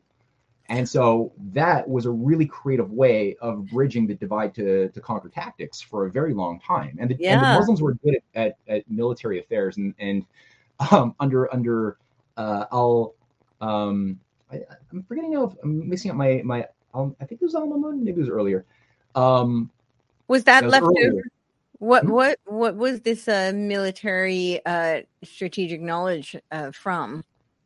Probably the earlier culture. Maybe it was the Sassanids. I'm not really too sure about yeah. the dynamics of the pre-Muslim communities yeah. living in Persia and, and Baghdad, but I, I, I don't really know the details. Just the Persian Empire and having to defend that is kind of yeah. It's like you're always at guard, but they helped China as well survive an early Tang Dynasty rebellion, a civil war called the Anshi Rebellion in six uh, uh seven fifty something or uh, forgetting my seven fifty five mm-hmm. and the way that they this this general of the new Tang dynasty, um, uh, Lu Shan, he um, he wanted to be the emperor, and and he created he had a whole contingent of mercenaries that he built up under his own army, and mm-hmm. uh, he almost succeeded, and it was only because the actual Tang dynasty emperor sent a request to the Abbasid dynasty saying, "Help us out." That the Abbasids were like, okay, they sent a Muslim army to go and fight with China to put down the civil war, and they were granted land, and like 10,000 uh, Muslims ended up living in China. And they were given all this. That's why there's Muslims in West China. It's because they were given mm-hmm. the land as a thank you for right. helping save China. So that's where that comes from. And so you have this interesting thing with the again the Silk Road revival is the the the, the thing that's giving vitality and lifeblood and creative space to have intercourse with your fellow your your your neighbors. Yeah, that's right. a picture of the very very complicated it was a complex war. 763, that was it. Okay. Um, yeah, it, there's some good uh, YouTube videos that go through this in like 20 minutes. Uh, the dynamics oh, wow. of the war and stuff. It's it's people can Google, Google that. Oh. But um, yeah, so you know, you you had this this this dynamic um, that coexisted with. So again, peace processes, war avoidance, massive mm-hmm. renaissance movements, new architecture in all these different domains, increased longevity, leaping over limits to growth, coexisting in all of the domains. Mm-hmm. And these go I I look at things as as a historian, my my organizing principle is oligarchical oligarchical systems have sort of non-negotiable invariants about them that will always demand certain things of which what i just mentioned that little mini list it runs totally contrary to any type of organizational principle of the oligarchy that wants to keep populations down, stupid, underdeveloped, you know, uh, fighting each other. These are constants. Okay. Um, so for, for sure. me, that's where I'm like, okay, so Khazaria seems to have been playing, and the and the Jewish uh, influence seems to have been overall a very positive thing during that whole period. And the wiping out of all memory of Khazaria, the creating of a new set of mythologies around the Jewish evil thing, um, all is done has been done and is being revived, especially since Arthur Koestler, who was an organizing force with the CIA that did the Congress for Cultural Freedom, that was Arthur Koestler. He yeah. the first one who revived the Khazarian story in the 20th century. That and, uh, go yeah, on, sorry, go on, yeah, right into the uh, Protocols of Zion story that also the oligarchy created with their theosophical sort of occult networks in Russia. They built up the whole hate the Jews again. You know, they're behind all of the overthrows of monar- these noble monarchies that are Christian. It's really the Jews that hate the Christian. So they oversimplified things to the point of stupid. And a lot of monarchs and a lot of leaders like Hitler and, Mus- and well, maybe Mussolini less, but Hitler and as Arthur Koestler, uh, the Tsar, stupid Tsar Nicholas II, and many leaders in Germany all believed in the Protocols of Zion story, and Ford, you know, Henry Ford believed it, and and they played right into. They all forgot to think about the actual British Empire that the American founding fathers understood very well, and right. these mystery cults that Ben Franklin infiltrated with the Hellfire Club. Because what's the Hellfire Club? The Hellfire Club is Eleusinian mystery cult of Mithra doing under like rituals in underground caverns under um like like in Benedictine monasteries that had been bought and paid for by what became the entire governing class of the British Empire in the 18th century. They were all Hellfire Club. And they were doing in their Mithraeum in underground rituals and caverns, weird Eleusinian mysteries to create new little god elite, god wannabe elites, um, and other orgiastic weird shit. Um, that dominated the British Empire. That's what a young Ben Franklin at 23 was assigned to like infiltrate and get information about. When for for Cotton Mather and, and the people who had organized him as part of the resistance against this evil thing in America. And uh, and people forget this is what the American founding fathers understood these cults very well. That's how they were able to it carry is. out their fight against it. And yeah. uh, just lost it. We we forgot it, our, our memories. Yeah, uh, Washington used proof of a conspiracy to warn the American public. Uh, Jefferson used Code of the Illuminati. They they were very aware of, of these cults and what was going on, and they they did really try to warn people. And it's so weird to see how uh, perverted and twisted the narrative is now because now it's oh well they were the evildoers uh, who were part of it. They were literally i'm not saying they were perfect. They were obviously they were human you know? Um, and i and they they they did their share of things that you know i'm sure none of us were proud of. But to they they literally were warning and very overtly.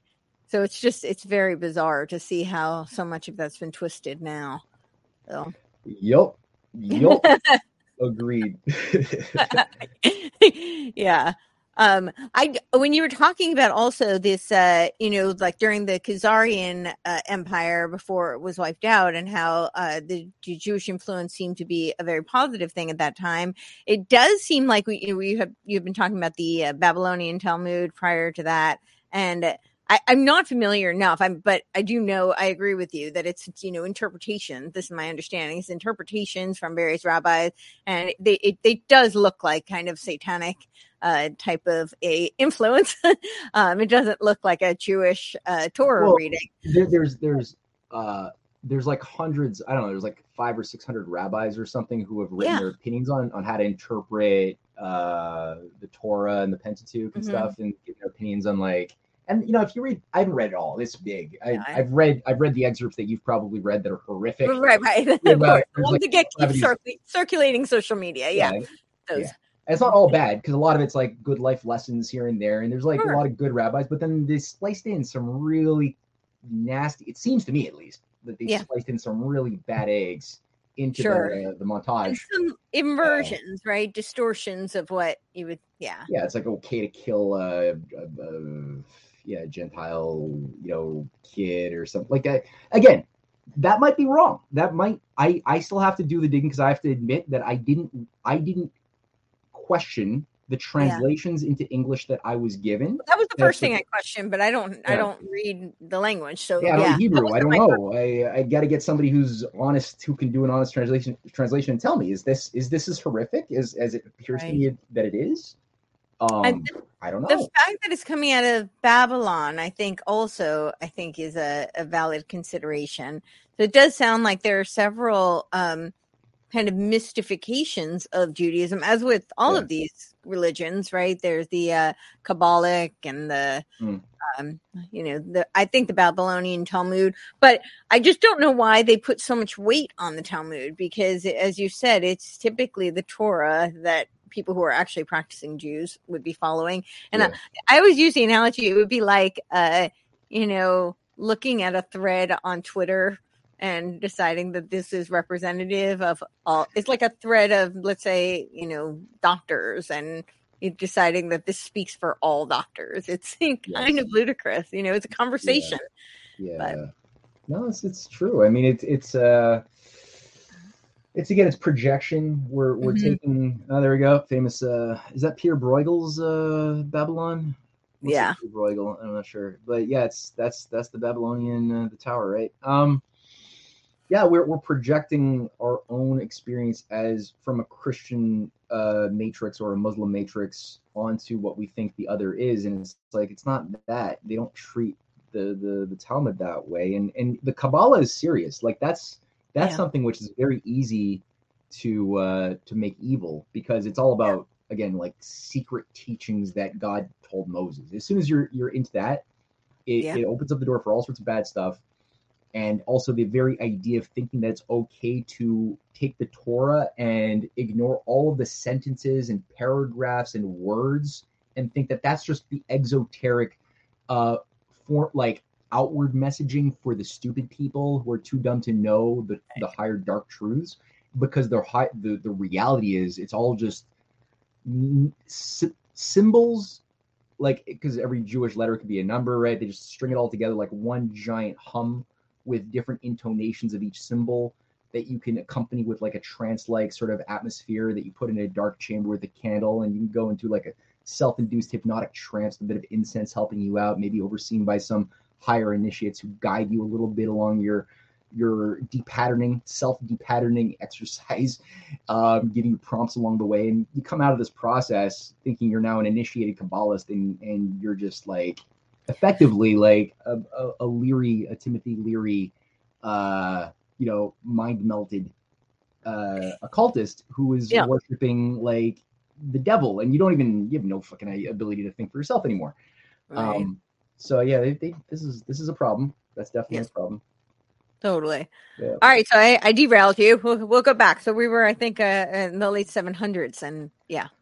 oh, yeah. I mean, I think you know we we hammered quite a bit. I, I think overall, the important thing to keep in mind for people is that you know they're they're the oligarchy has worked hard. They finally because when did they get their we don't know the details of why and what caused the specifics of Khazaria to finally get eliminated. We know that there was conflicts with Kiev and Rus, the early Kiev Rus. We don't know the dynamics. Again, all of this stuff has been so distorted, and what accounts I have found are so yeah. tainted by gossipiness and speculation grounded by no evidence. I can't I can't treat it seriously. It's like mm-hmm. there's all sorts of things floating around. All we do know is that the oligarchy hated the effects of what was done with this ecumenical alliance of Christian, Muslim, Jewish, Confucian, Buddhist, even worlds that were working together. Mm-hmm. Um, and we know that the Crusades, they finally got them. We know that actually Charlemagne, his mm-hmm. kid, his eldest son, who was also named Pepin after his uh, grandfather, um, was assigned the role of destroying Venice in like 805 you know like he actually sent um a contingent down they actually had an overthrow a coup in venice with an early doge. Venice was still brand new hadn't gotten all like its evil walking uh, legs on yet. And uh, there was a, a doge who did a bit of a coup sent out a diplomatic envoy to charlemagne saying okay let's have an alliance. We'll be obedient to you. Um he didn't last long. He was he had his head cut off like really quickly. But you know Pepin, uh, the son of Charlemagne, was sent down and uh, to to take control of, of this this problem uh, zone, and mm-hmm. Uh, and he ended up getting sabotaged. It seems from within. He made a few victories. Had to he got super sick, possibly poisoned in the lagoons of Venice right before he could like win the day. He mm-hmm. died. So Charlemagne lost his fa- his favorite son and heir. Um, Venice lived once again to fight another day. They always interfaced with the with the ultramontanist papacy um, that they were always influencing through these occult networks, as well as the worst elements of Byzantium that al- also had their own problem cults that interfaced through the same families, always the same thing. Um, you had the, some weird Sufi orders as well built up that were interfacing with the Templars later on, helping their their shenanigans in the Middle East uh, who all had their own death cult eschatology, this belief in an end times purgative violence that would somehow purge the world of everything bad. And that's Pippin of Italy. Yeah, that's him. And yeah, and that's that was the guy assigned to to take control of Venice. Um, so you know, Venice finally was successful at, at bankrolling and creating their their first crusade with the help of the papacy that then established the Templar kingdom, or what became the Templar run kingdom of Jerusalem, right? Mm-hmm. Um, around 1098 or so. Then the mm-hmm. Templars were created 20 years later by a Benedictine uh, radical named uh, Bernard de Clairvaux. Mm-hmm. Um, he appears to have been a Mithraic cultist, and so mm-hmm. they created this own his own thing. He wrote the charter for the Templars as this male-only mercenary Theban cult of male buggery that would you know go off and and you know make it work. They would work with other orders like the the Hospitallers and the Knights, what became the Knights of the Order of Saint John of Jerusalem, and another branch that became the Knights of Malta. But both of them, all, they all basically had the same thing mm-hmm. um, going on, and uh, and yeah, shared worldview. Yeah, same worldview. Seems like they were all covers for mystery religions and. Mm-hmm. And all of the, the everybody went into dark ages you know it brought out the worst in everybody the christians became like what we think of today as like medieval feudal christians were you know were like whipping themselves to, you know walking through village to village during the dark ages and doing dancing manias drink you know eating probably like bad bread that had wheat blight making them go into you know psychedelic uh fin- you know fanaticism during the 14th century it was like a, a, a festival of cults and insanity and inquisition took over um, all because of and you know the Muslim world also went went kind of dark. Um, Venice was playing all sides. Venice was growing and growing out of the out of the dark ages. The, the Venetian power was expanding. They had their operatives in the new Ottoman Empire that they were using as well to take control of other Christian territories. You had the Mongols as well as sort of like you know 13th century ISIS groupings that were also being fed information and logistical support by Venice. Um, that were you know, taking over all of Venice's rivals around the world. The Mongols were just super useful at, a, at just imposing dark age wherever they went, like ISIS was. You know, just destroy the temples, destroy the schools. You know, kill the kids. I can't help but wonder. I know ISIS is an, an acronym, but I can't help but wonder if it was uh, named after. Me too. I wonder. Yeah. Well. I'm not the only one. Good. probably, probably connected. So all that to say, yeah, that's so that's it. I mean, you know, I'm it, there's there's this really rich history, and uh, and every time the Jews and the Christians and the Muslims have have gotten their heads out of their asses, they've worked together and uh, done wonderful things together um, in sure. opposition to oligarchical forces. And every time we uh, we act we acted um, in a in a in a lower mental way. we, right. always fell into profile and did the same thing again and again. It's always mm-hmm. very predictable. So. Yeah, a, a predictable mess, which is exactly what they're they're aiming at. So there are a couple of things I wanted to address. One, Koestler. Um, so that was one of my first introductions as well, because people kept mm. saying you have to read the Thirteen Tribe, Thirteen Tribe, and mm.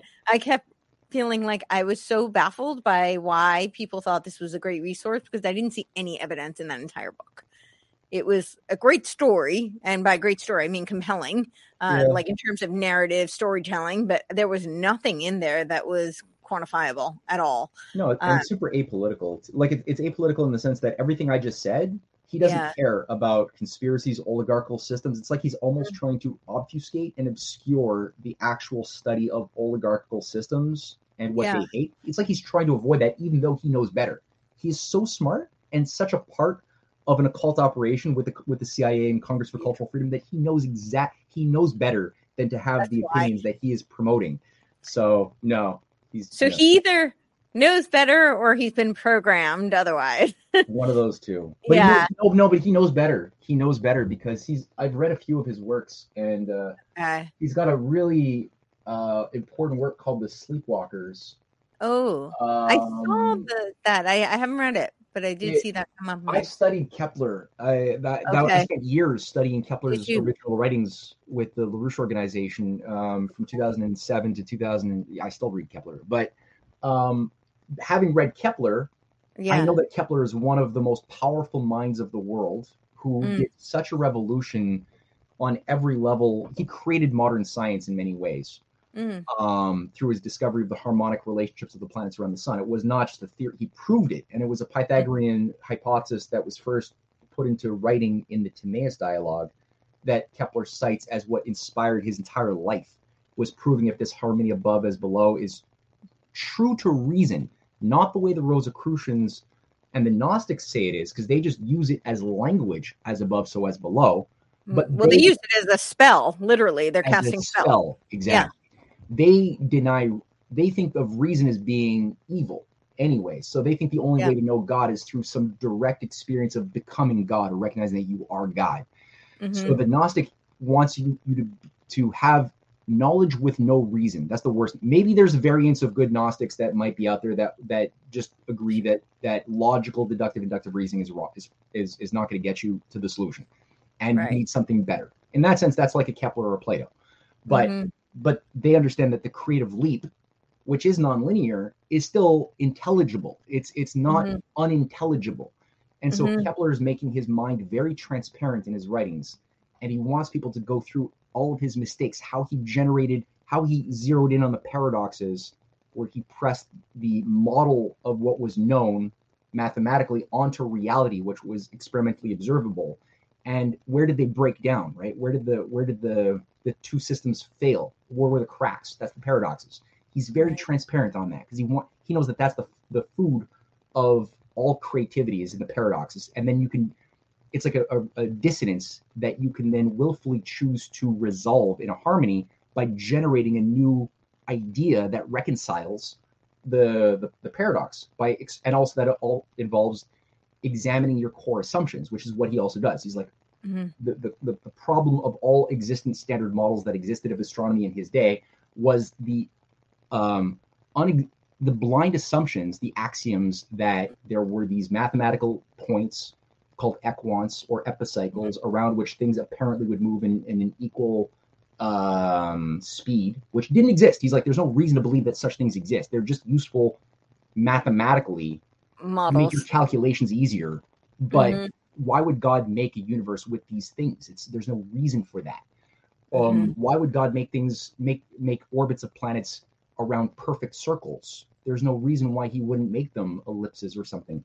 Um, so he would explore the core axioms and would be liberated thus through this method in making a real discovery that he made with his three planetary laws and, and much more beyond that which and he his direct enemies in his harmonies of the world are people like robert Fludd.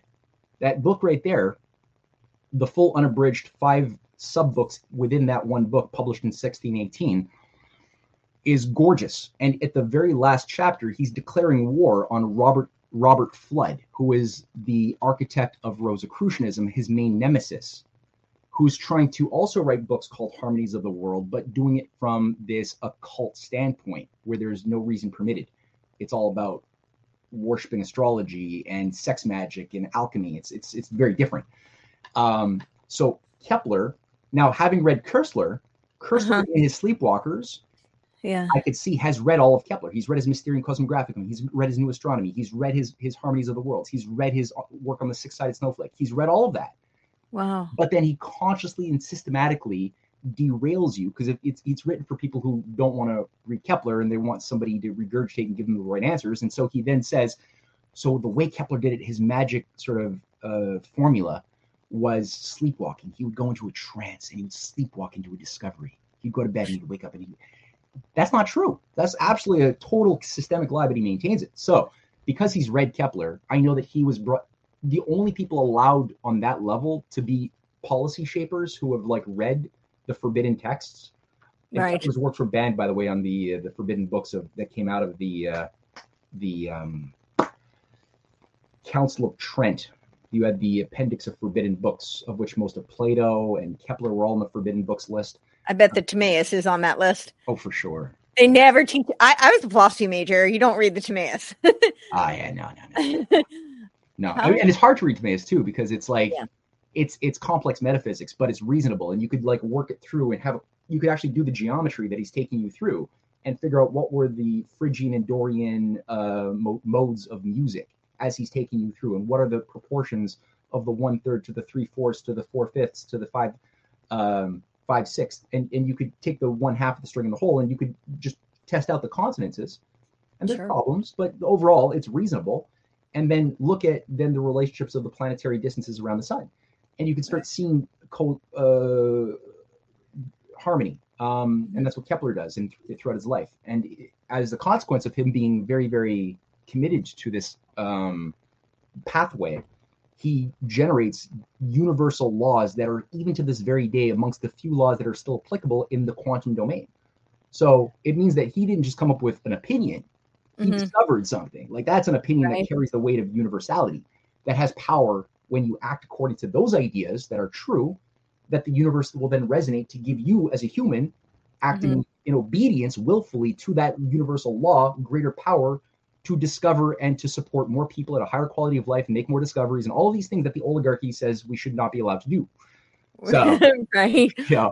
like they well, this, I, this question is, it, it, may seem a little unrelated, but I don't think it is because I mm. think so much of why the Khazarian question is even a question has to do with uh, controlled managed dialectics. Mm. Um, but when you're describing Kepler, and I really am not very familiar with Kepler, with the exception of maybe like a little bit of reading in high school. Um, but uh, elementary school, I think, actually in science. But Hmm. um, yeah, but definitely have not read him in depth. I will look into him now, though. That's fascinating. But it sounds like he was really, uh, he was codifying a code of uh, dialectical theory that has been mystified by people like Kant, Fichte, and Hegel.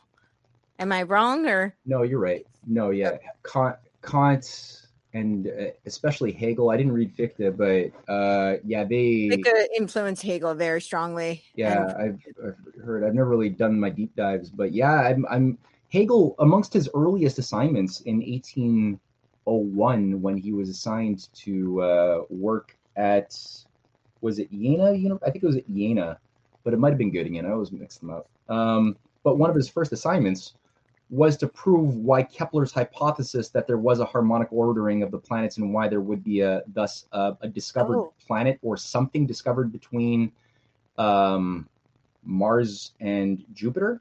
There's this big gap, right? Everything kind of falls into a harmonic ordering, except this weird gap between Mars and Jupiter, which Kepler had postulated must is is a harmonic zone where there should be at some point discovered something there.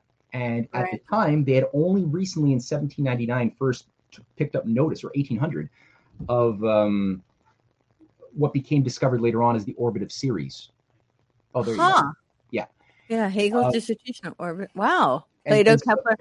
Yeah, and, and so Gauss, Carl Friedrich Gauss, was a Keplerian, brilliant 23 year old genius um, who was able to, by 1802, he discovered because no, no, all of the they it was observed that there was what appeared to be a planet that didn't abide by the other traje- known trajectories, but people lost it after like a few weeks. They couldn't track it down anymore; it disappeared because it wasn't a planet. Right? It- as it turned out, it was it was it was a, an orbit, uh, an, an asteroid.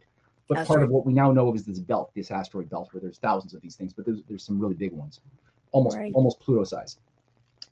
And uh, and so all of the best minds of Europe were all like trying to figure out where's this thing, where's it going to be next. Nobody could figure it out. Months went by, nobody figured it out, and then finally Gauss, using a Keplerian method, um, which he kind of obscured because it was getting politically hot to just be so overtly Keplerian in those days. You could get your ass killed, and people did die uh, in the scientific world for openly trying to defend Kepler. There's this guy uh, Abel, um, who's a brilliant young 20-something-year-old who, who's making some incredible discoveries um, in physical geometries using Kepler's method. Who was very, very brilliant, and he he got killed. He died. Mozart died as well. Who was part of the um, the, the this this this Pythagorean Platonic network of of revolutionaries who were trying to create a like essentially Augustine's city of God. That's what they were all trying to basically do is create a situation whereby a, a world of moral reason could be brought into being with human beings finally making the shift to our more mature selves and out of the the, the age of empire of this like Mhm. infantile you know parasite age. Um, yeah. so but that would require beauty it would require beauty in arts and science as well excelling together to shape the, the temper the hearts of the of the citizens to be able to use their their instrument of judgment well it, it, that's the only way a democracy could ever work so it was culture the, the fight was cultural and so gauss discovered this thing but hegel was assigned right before gauss made the discovery he wrote this what became an embarrassing paper to basically try to turn everybody's minds off the trail to say there could be nothing there it's all arbitrary go back to sleep.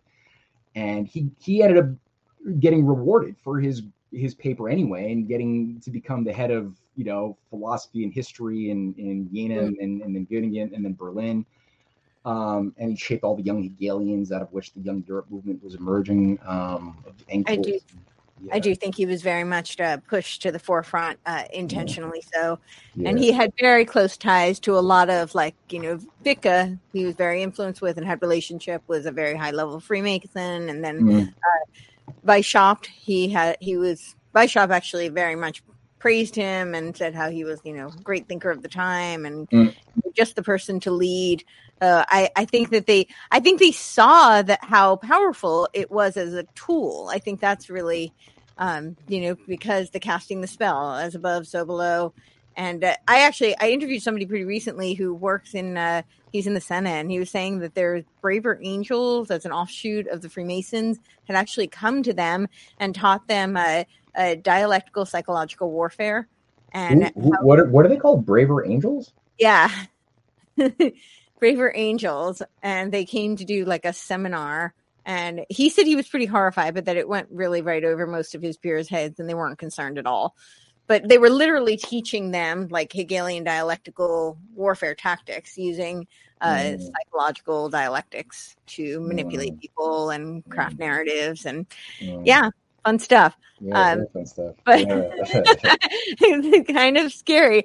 But I, I remember you had mentioned was it Abelard? And he focused on, he focused on dialectics as well. I'm very curious about this whole trajectory of direct dialectics well, because it does seem like there's so many of the just when you're talking about things like like the religious warfare. I think mm-hmm. the reality is that throughout the history of time, human beings have coexisted. People have had different belief systems and have managed to get along. When you talk to a human being one on one, your first question is not like, you know, are you Hindu, Buddhist, Christian, Muslim, Jewish? Like, that's not your first question. Usually, you can have a bond and a relationship. People even, as we saw, marry people of other faiths. So, right, right, right, of other faiths, other ethnicities, Scandalous. other yeah, right, um, yeah. Um, so, I, but then we're led to believe that no, we have to be constantly fighting each other. That you can only exist in, you know, some sort of a uh, I, I, don't I don't know, like a Hobbesian nightmare, I guess, is yeah. the only reality that can possibly be. And that does seem to be a construct that can only work if they create uh, these uh, essentially these false dialectics, these uh, you know, uh, managed uh, pol- polarizing narratives. No, you're right. Um, well, that's the thing. I, I think the thing about dialogue is always better than than uh, just shouting at somebody dial, uh, didactically saying what you should do. It's better to have a, a discussion so that you can um, get to understand the person who might disagree with you on things, right? And and uh, come to either discover that your own thought was wrong by having that conversation, and you're like, oh, right. the thing I felt so sure about, I turns out this person had better reasoning that I hadn't considered. Okay, I will I will thus modify my thoughts. Or right. if if I really um, have thought about my my hypothesis. I have a discussion with somebody who disagrees with me, and you come out of it more certain that you were correct than you were going into the conversation. But it's not good to just be in a vacuum, sitting you know in your own head in your bedroom, thinking away your life and not testing out your thoughts. So right. dialectics obviously preferable than just talking at people. Um, right. But the, but but it's what's in your heart, right? Do you care right. about the truth or do you care about being right more than the truth? And so I think mm-hmm. with the the false Neoplatonists, a lot of them are mystical, very evil Gnostics who just care about using the appearance of dialectic, but none of the heart matters for them. It's really just using either forms of sophistry where you act, ask rhetorical questions, or you act contrived questions where you want to get people to a conclusion without properly having an honest discussion. You you, you want to even avoid things that are brought into the conversation which derail you from the outcome you want to have at which point you might call yourself a Platonist, but you're you're you're not, you know. Right. And I think Hegel is very much a manipulator who didn't believe in the the immortality of the soul of everybody. He didn't have a love, a true love of people or himself, and so I think he became much more inclined to that esoteric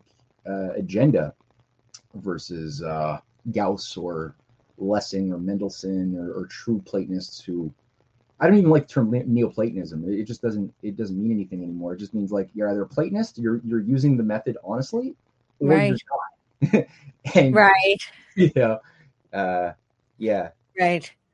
That that's interesting. Well, that that might be a whole nother can of worms, but I I think that might be an interesting conversation for us to have to unpack because I I think a lot of people have a you know they they're very attached to one or the other. They either see the Neoplatonists as the good guys, or they see uh, you know, Plato is very much they they look at the Republic and they see it as the model. They talk about like the philosopher kings as being, you know, essentially creating what modern modern day military industrial complex. Um, so you know, I've heard a lot of these different competing theories, and I used to think that too. But you know, you read all of Plato, and you got to read Plato's works as a totality, and you then you know nobody nobody should ever start with the Republic, in my view. I, I think that you yeah. you really have to know Plato's method before you can read the Republic and understand his use of irony, his his his intentions more, because it's all about the intention.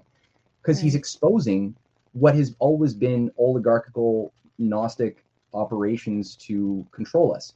He's saying right. what you shouldn't ever say publicly, and right. he's doing it in a in an allegorical form in the dialectic uh, mode, yeah. which made it somehow um, palpable, or at least it, it, avoided some of the censors at different moments, and became something people could actually chew on, which normally right. they were never allowed to. People were not allowed to think about that.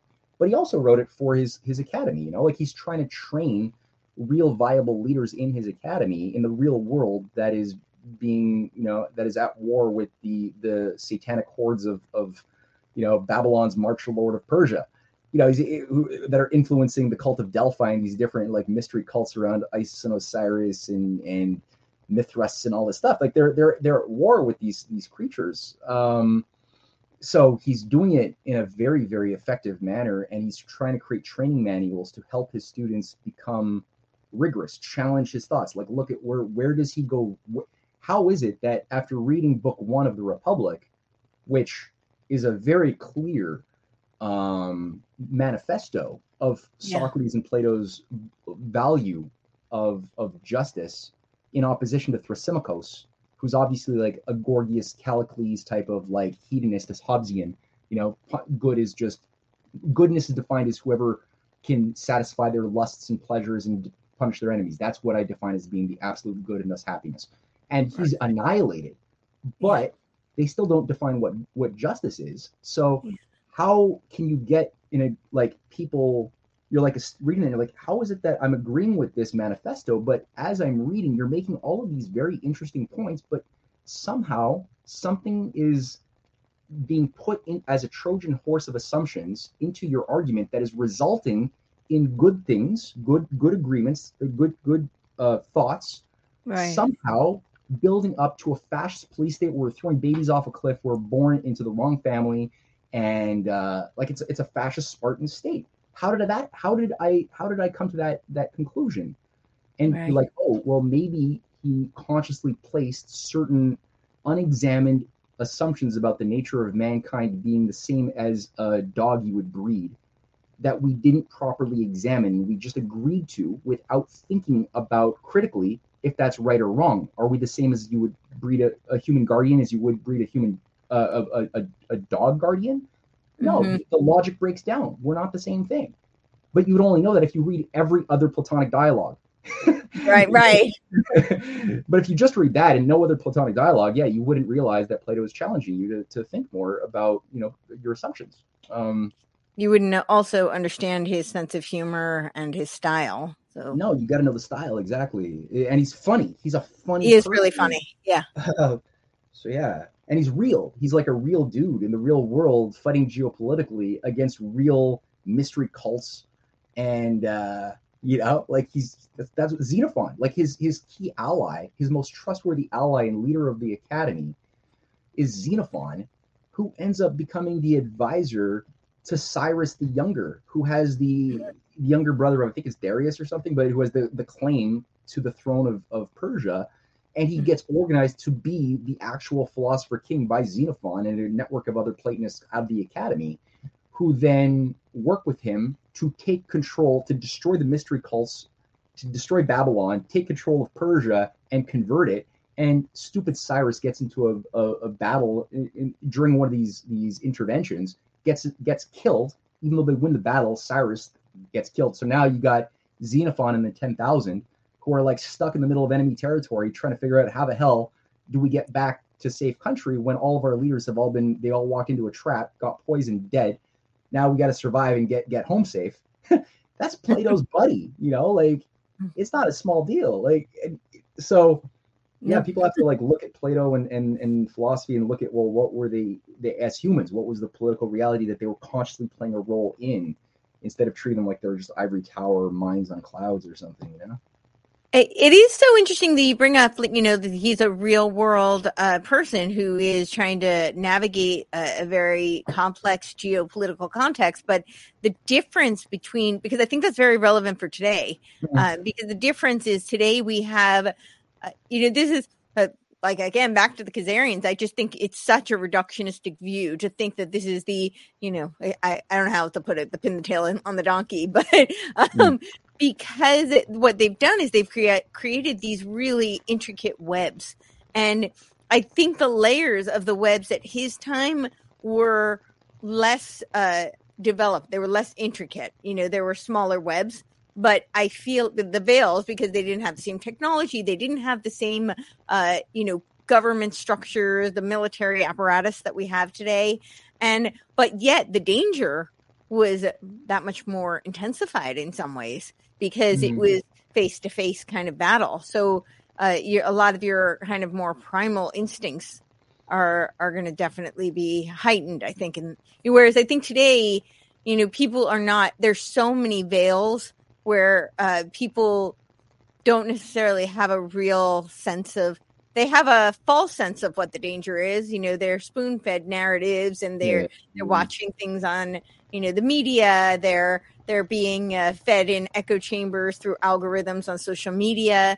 But you know, really, they're doing that from the safety of their home while they're eating ice cream. Like, yeah. you know, I, yeah. I, mean, I'm I'm you know making well, you know, a absurd kind of uh, scenario, no, but like. It's, it's true. I mean, well, this is the thing. Like the, the, the modern age has kind of brought us all into this discussion, which normally only the few would be concerned with this category of idea sets that we are here discussing yeah. with other people. We're not born into like high end, you know, blue blood families. We no. we didn't have some some some coup d'etat that put us into a position of privilege or you know so but we're having this conversation um yeah due to the advent of modern tech which has resulted in this giant information like bonanza yeah. Um, luckily, I think we we've been working on trying to cultivate uh, a sense of, of discrimination because, like, how do you how do you extract value from this infinite plethora of facts and misinfo?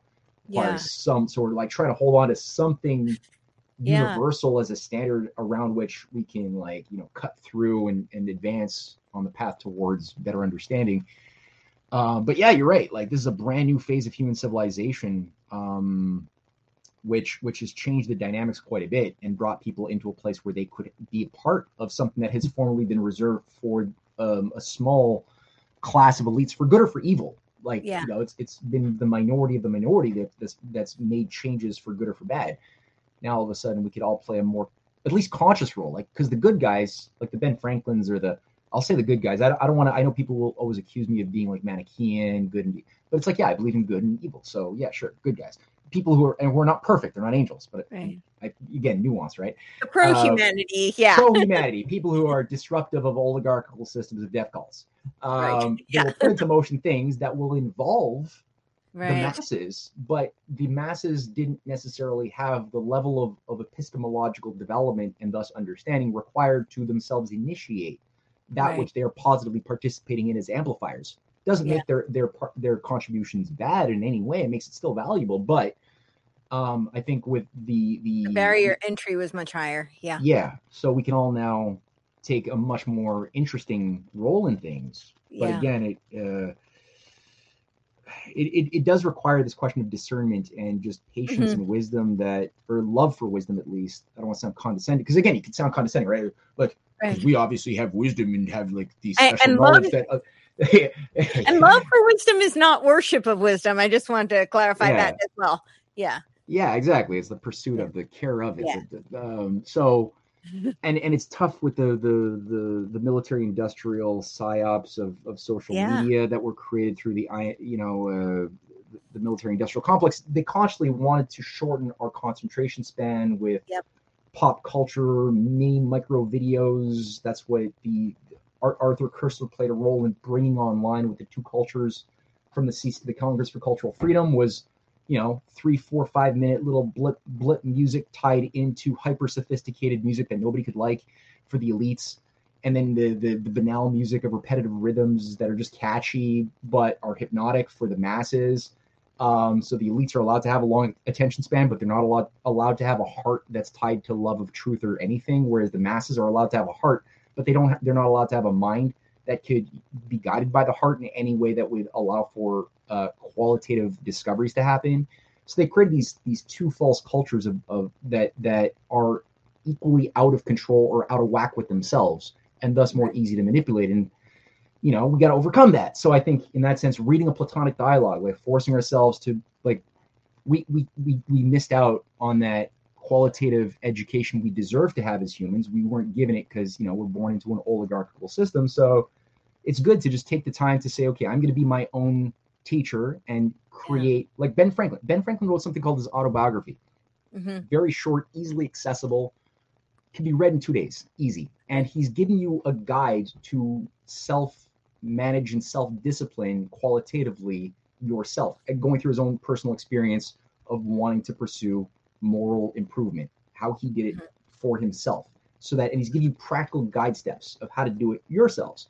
Right. And I'm talking to all of the audience who might be listening, and it's like, take the time, you know, organize your week with and block out spaces where you're going to just read.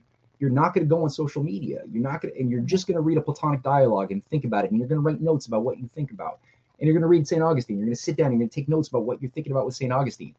And then you're going to read a, a, bad guy, right? That that is very sophisticated. Read a little bit of Kant, maybe not the whole friggin' eight thousand word thing, but read some selections and get a sense of it. You'll, you know, um, so then from there we'll find and listen to a bit of some better music. We know that the oligarchy doesn't mean you, you you should stop listening to music you like, but be aware it's not what you thought it was. As you said, you know, what kind of music do you like? I like CIA music. Okay, but you're so you could laugh at you could laugh at yourself a little bit, you know, still enjoy the rhythm, but you you don't you you won't think, okay, this is somehow better than Mozart's Requiem. Go right. and listen to Mozart's Requiem. You know, right. balance it out a little bit and, and give yourself that that higher thing that the oligarchy has been afraid of uh, taking off. And the more yeah. you do that, the more you can re- return back to your political opinions about this or that and your role at you know in a process with a little bit more refinement, and uh, it'll work. It'll work. It'll it'll it'll bear results at least. That's all I know.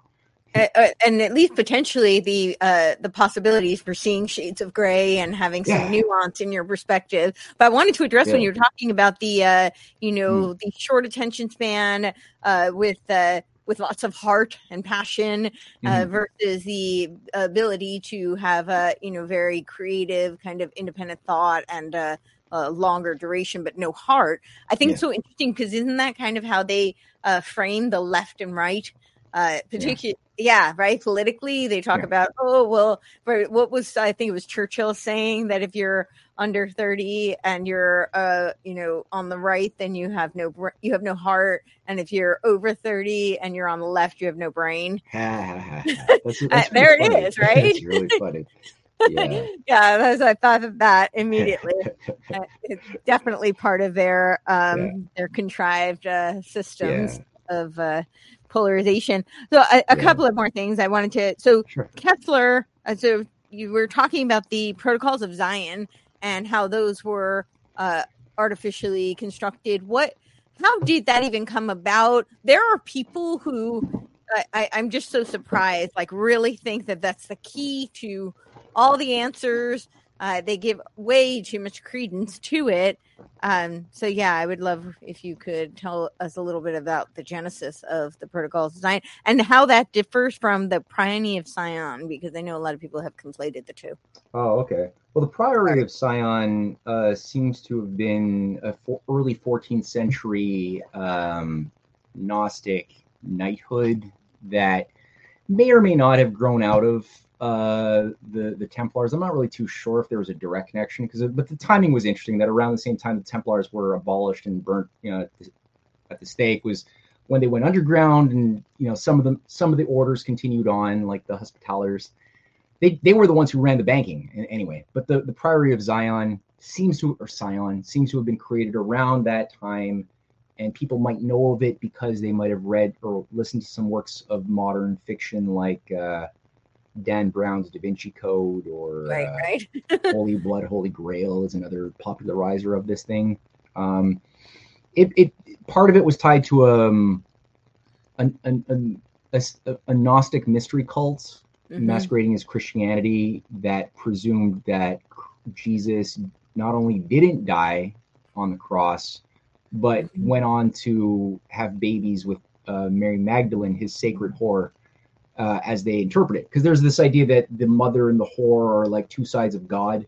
That God right. is both the the liar and the truth teller, the whore and the mother. The they, they try to like force these these opposites together in a very because you could you could resolve opposites in a lawful way or an unlawful way. They try right. to force they're like, oh, you want to resolve the the contradictions and dualisms? Sure, you could do it through letting your darkness synthesize the good, right?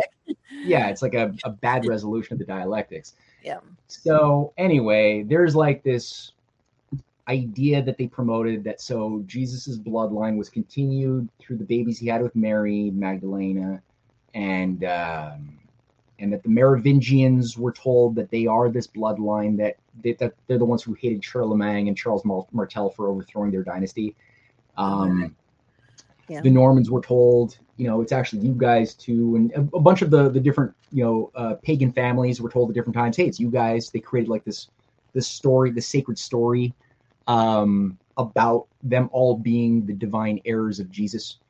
And so a lot of the the leading families of Europe today believe that they are in varying ways the heirs of Jesus, especially the the dominant Prima inter pares, the, the, the House of Windsor, mm-hmm. um, really believes that and thus they have the godly ordained right to control the new kingdom of Jerusalem that will be purged of Jews and Arabs currently living there after some conflagration, out of which you know they've, they've sort of synthesized their own eschatology, eschatology with, with uh, their idea of them also being both the Christ and the Antichrist. You know that King Charles's grandchild is going to be the Antichrist, which is why they, you know, they unveiled the kid uh, oh, Kate yeah. Middleton's baby. Remember they had her dressing as like Rosemary from Rosemary's Baby, the Roman Polanski movie.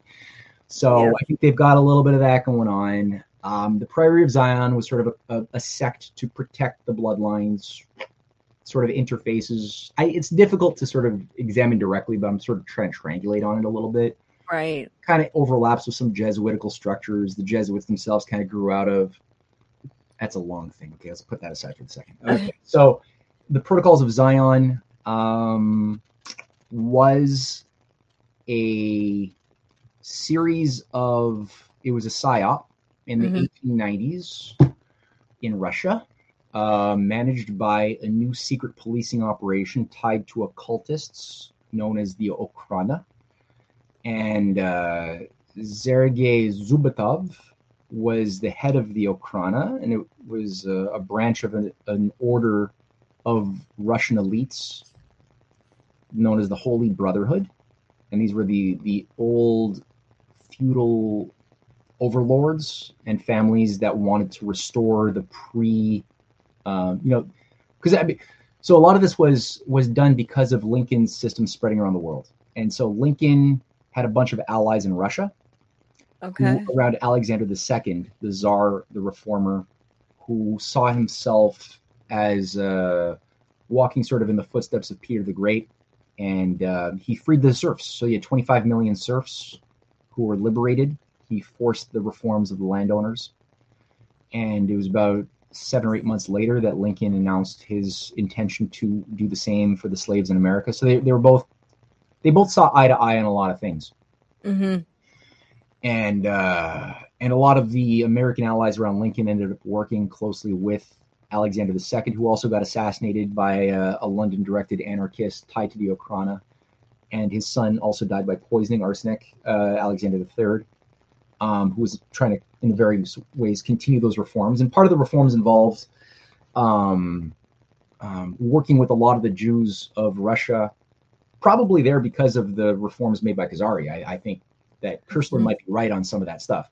Mm-hmm. Um, but they were very ghettoized in Russia. Mm-hmm. And so part of this was how to bring in both the traditional values with an acceptance of progress, technological development, things that were of the modern age. That was the big challenge. And uh, so it was working out pretty well, though. I mean, under under people like uh, Sergei Witte, who was the finance minister of Russia and a, a great admirer of Lincoln, he became prime minister too. He was overseeing industrialization, infrastructure development, state credit, the Trans Siberian Railway built with Baldwin locomotives from Philadelphia uh, that were what built the Trans Siberian, modeled on Lincoln's Transcontinental Railway that was supposed to go through British Columbia, through Alaska, into into uh, Russia via the Bering Strait. That's why the Russians sold Alaska to the Americans in 1867. Was because right. the intention was to extend telegraph wires and rail. Um, right. And so a lot of this was the brainchild of this ne- beautiful network of people in around Witte and, and others. Uh, Mendeleev, the scientist, was a part of this, um, overseeing the Committee on Protective Tariffs, applying Lincoln's protective tariff policy to Russia. That's the scientist, Mendeleev, who discovered the periodic table. That guy. So they're working together, and um, and they're working with with Jews. They're they're working to help people get into participatory democracy. You know, it's it's it's really tough, but it's working pretty fast. And mm-hmm. Russia's outproducing Britain. They're outproducing a lot of the the empires in uh, in almost every index you could imagine. So it's going pretty good. Right. Um, but Witte's got to go. He's got to be taken down. And uh, one of the ways that they do this is they work on the ignorance of Ali, of Nicholas II, who's married to um, a granddaughter of Victoria.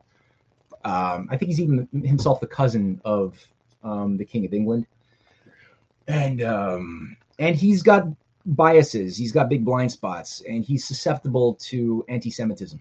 And so they cater to that, and that's why this the protocols came out of Russia first through the Okhrana, and the Okhrana also has a, a bunch of key, key theosophists with uh, Blavatsky who are working high level uh, as gurus of the elites and they're bringing in uh, to first Tsar Nicholas II's wife and then to him. What um, I am totally persuaded is a forgery based on certain texts that ha- had already been written earlier, decades earlier, like the discourses of uh, Machiavelli and Montesquieu, which was a polemic about Masonic conspiracies, but done at the time in France against Napoleon III, that were literally taken whole, like areas of text were lifted, revamped, infused with um, the booklet of the Jewish Order of High Commanders um, who are conspiring to take over the world and destroy Christianity, and and and it obviously participates in truth. That's why it works because there are Masonic conspiracy theories that involve the use of Jewish bankers and things. That's true, so it's appealing. But right. they promote this because the the original intention is to get across or paint Sergei as a Jewish banker Rothschild stooge in Russia because he mm-hmm. is getting capital and loans for the investment into Russian development through bankers, some of whom are tied to Jewish run banks in Europe. And because of that direct, that simple association, independent of how he's using the loans, right? They, are like, look, he's obviously a, a Rothschild stooge working for the international Bolsheviks, whatever. To so you have to get rid of him, and and it works. And and Nicholas II, through the influence also of his of his flatterers, the courtiers, who are all like whispering in his ear, and they're all occultists doing seances with the the, the dead. The, he fires Witte, and as a consequence, uh, creates a situation where all of Witte's reforms they all stop. Uh, Russia starts making stupid, stupid missteps left and right. Um, walking into setups like that become the the the the the, the Japanese war on Russia that destroys like 78% of the Russian battleships in 1904. Mm. It radicalizes all the POWs. Like 50,000 Russians become POWs in Japanese camps that are then the Japanese are are themselves being inflamed as a new warlord civilization by the British and by Jacob Schiff and other bankers who are in the middle of already setting up the Federal Reserve in America. They're doing the same thing to amplify the samurai ethos of Japan as the warrior um, superhumans, you know, endowed with special genetics to govern the world. And um, Ubermensch, so, the Japanese Ubermensch. Yeah, they got their own, their own Asian variation of the theory of the Nietzschean theory, and they they do it, and they destroy the Russian military. And with the, with those fifty thousand POWs, Jacob Schiff funds with with Warburg and and I think Milner plays a role. Mm-hmm in providing a lot of revolutionary socialist literature to those POWs who become then the vanguard leaders when they're released and they have all this hostility and bad blood about about Russia. They're, they're then released, now radicalized after God knows like a year or two in, in captivity, sure. only allowed to read socialist Mazzini literature, and then they become the Bolshevik leaders of the color revolution in Russia very soon thereafter, which is only unsuccessful because Witte is brought back into play last minute in 1905 because mm. they're like we're we're fucked. Like what do we do? And he's the only guy who knows how to make deals and make things happen. So out of necessity he's brought back into play right. forces the creation of a duma. He's like look you got to make a constitution for the people. You don't have a constitution. Uh, and and he makes he organized the constitution the first elected duma. He becomes the first prime minister but he's only in there for like a year and uh, and it, it does relieve the tension because you do need to have for these these color revolutions you need to have economic despair of the masses. Uh, you, need, you do need to have that pressure cooker built up. Yeah. Uh, paranoid elite helps a lot. If the paranoid elite ends up like being afraid of the people they're more inclined to want to crush the people's will and that makes the people thus more inclined to want to rebel uh-huh. so you know this this is done and and, and so um, you have the relief of the pressure, and it, thus it takes another 12 years for the, the the program to finally do what it was supposed to do in 1905, and that finally then topples the czar and his family and, and brings about a new thing. Uh, Trotsky is the key guy at the time, very very closely working with a lot of the Fabians, the Beatrice Sidney Webb grouping. Mm-hmm. Um, he's survived several assassination attempts, but he ends up dying very sad, obviously, watching all of his his efforts go to shit. Um, but the protocols continue, right? So after they do the job that they were supposed to do in Russia, then they're translated into Britain. Churchill becomes a promoter of them. Uh, Henry Ford becomes a promoter of them in America. The the the, the Aleister Crowley networks in America, who are part of the the underground occult working with Brit- British uh, German intelligence in World War One, become promoters of them in America. Um, they they work on Hitler. Hitler becomes a really big believer and and acts accordingly. So do a lot of the fascists uh, funded by Wall Street back then in London. So it's it is what it is. And and today they're just reviving it again because it gives people a nice, satisfying explanation of everything, and with a that appeals to what we want to hate anyway. A lot of a lot of Christians, unfortunately, kind of have a inborn prejudice to kind of want to hate the Jews. They killed mm-hmm. Christ after all, didn't they? So of course.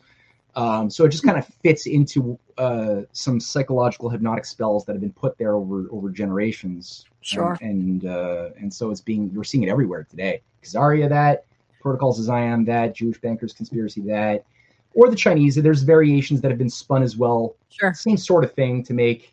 Uh, you know the, the Chinese again, the super villain boogeymen that we have to hate and fear, like we did during the Cold War when we were good, well-behaved sheep afraid of others. Um, the so Russians, the communists. Oh, they're commie Russian. It's all the same thing, and it's yeah. it, it's it's yeah. getting tiring.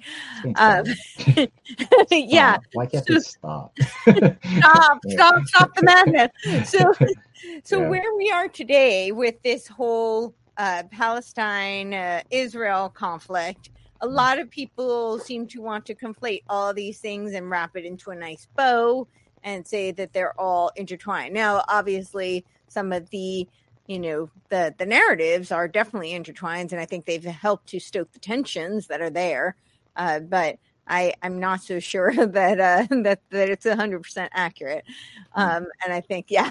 so so what what are your thoughts on the role that uh, any of these you know the the Khazarians, the uh, protocols of Zions, and uh, is there any role in what's happening today? Um, are they, you know, is it, do you think that there are intentional kind of like psychological warfare operations going on to try and uh, integrate them into the current uh, milieu in order to heighten tensions and to create a lot of these uh, I, I, think reactionaries and uh, revolutionaries, uh, because I think part of the asymmetrical warfare tactic that I see is to create revolutionaries, particularly uh, in the West. Like I, I, see it, you know, all through the universities here. Um, you know, we have like a lot of these. They they look very reminiscent to me of the uh, BLM type of rallies. Now we have them for the pro Palestine. Um, yeah, so it just seems like I people have said to me like. Yeah you know, this is so simple. And I'm like, really? Yeah. You know, like they're like, well, the Balfour Declaration, it's an, uh, you know, it's an unlawful inhabitation. I'm like, really? So, so how far should we go back? Should the Palestinians give it back to the Romans? Should America give land back to the Native Americans? You know, yeah. I, I, no, I mean, where do we want to go? Like, you know, how do we make this super simple? And uh, yeah, um, clarify that. Thank you. yeah, like it's it's the, the concept of the the mandate of heaven is just a really important concept um, that we'd already talked about earlier on. Yeah, and I think people need to really think about that and read some Mencius because mm-hmm. it's like part of the idea is that a, a, a law is not intrinsically good or bad. It's the context that defines often whether a particular action policy wise is going to be a good or a bad thing. So it's like, is is the is a revolution good or bad? Well, it's like depends on the context. Mm-hmm. It's like is is is it being done with the intention and the understanding of principles that are to make a better outcome, right. or is it being done to destroy a good a good uh, that's already happening and undermine the good to make a bad outcome. It's all about intention. Um, sure. But intention is metaphysical. It mm-hmm. requires that we see with our mind's eye using reason and triangulate with reason of things we know as we, you know, have a, a dialectic relationship with our own mind, talking and discussing with itself, examining our assumptions. We have to have that kind of mobility of the mind as we right. see with the mind and use the the senses of of our seeing and our hearing and other senses as as tools. They're mm-hmm. just they're useful. They're not bad, but they're tools. They're not the source of the knowledge. Right. So purpose, design, these are all effects of intention, mm-hmm. um, natural law. So eh, to the degree that we're like, okay, well, what was the context in which the revolution was occurring? What were the intentions of the players? We could say, right. okay, the American Revolution had the mandate of heaven. Um, the I'm for the idea of like people uh, have attacked me because I'm a Canadian writer. I've written books on Canadian history. Sure. But um, but they've attacked me for being an American stooge, a shill, because I in in my volume two on the Untold History of Canada, I am sub, I I am making the claim and volume one, but I am making the claim that it were it were better had the Canadians accepted Ben Franklin's challenge to become part of the other 13 mm-hmm. colonies at the Constitutional Convention instead of saying we're going to skip this one out and stay loyal to the British. Right. So I'm saying that it would have actually have been better if we had done that.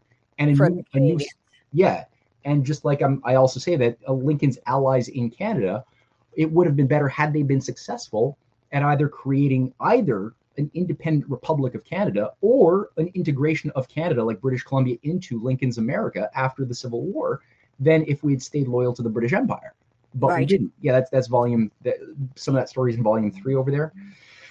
And uh, and so does that mean I'm for Canada being taken over by U.S. corporations under NAFTA today? No, not at all. Because America lost the mandate. I'm not for America being taken over by uh, the yeah.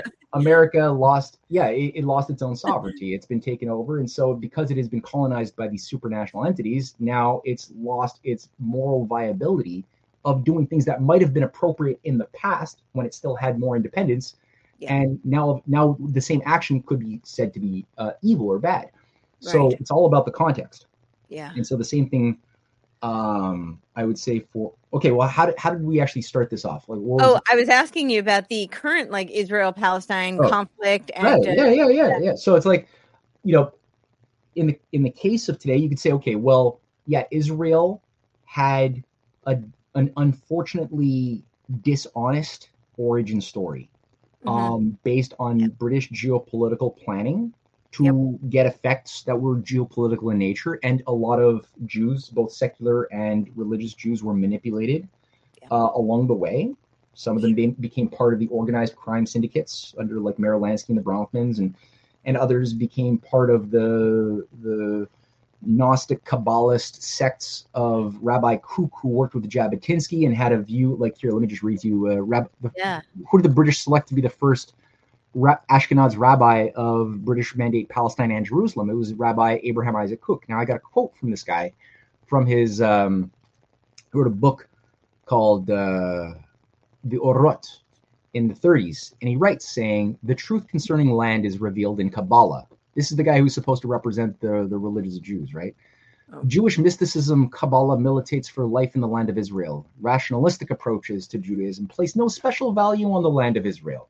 I have to do it in a bit of a, a Jewish dialect, right? um, so yeah, the, the, the the rationalistic approaches of the the the non the non Kabbalistic Judaism plays no special value on the land per se, whereas he he understands better because he's part of the esoteric, true higher knowledge. So in wars, he says, national characters crystallize. Israel, as the universal reflection of mankind, benefits thereby from wars. We benefit from wars. The heels of Messiah fall upon world conflagration. At the hour of the downfall of Western civilization, Israel is called upon to fulfill its divine mission by providing the spiritual basis for a new world order. And this this psychopath's doctrines become the, the bedrock of the Merkaz Harav yeshivas that produce all of the illegal settler um, figures who then grow out of this thing in the 60s, 70s. A lot of the, the, the people who are processed in his yeshivas take power after the Seven Days War, which was an inside job um, in in 1967, and then again the Yom Kippur. And it was admittedly an inside job, right? Like admittedly they... an inside job. This is not a speculation. It's totally right. you can take this to the bank. Um, and so this was a coup. Where it, it does this mean a coup against what? What did they? What were they? If all Zionists are all bad, why did they have to kill various labor Zionists who were against Rabbi Kook and Jabotinsky, who were mm-hmm. like not good. You could say that they're not angels. They did bad things. They they believed that they were even superior than the Arabs. But they had to kill a bunch of these guys. They had to overthrow them because they were still trying to do things that involved economic development with the idea that we can coexist in prosperity with our Arab neighbors, even if we think we have, even if we have a subliminal superiority complex. Even with that, if you think you can actually build a situation of economic cooperation, um, that'll that'll create a future you can work with. Um, like like Augustine's making his argument of the doctrine of witness. It's like, does he sound like he's anti-Semitic? Yeah. Did it save millions of Jewish lives? Yeah. Did avoid wars? Yeah. So uh, it's sort of the same thing. And, and so this two-state solution that that you know, like even now, uh, today, as of yesterday, the, the BRICS have gone up to 10 countries. But these are not just little countries. These are like Egypt, UAE, mm-hmm. Saudi Arabia, Ethiopia, Iran, joining now with like, you know, Brazil, South South Africa, India, China, uh, Russia. Like that's a big deal. These are strategic zones representing ancient civilizational forces. These are not like little nations. Right. Some of them go back 5,000 years. Yes. They're really not enthusiastic about just canceling their civilizational dynamics. They're not enthusiastic about that.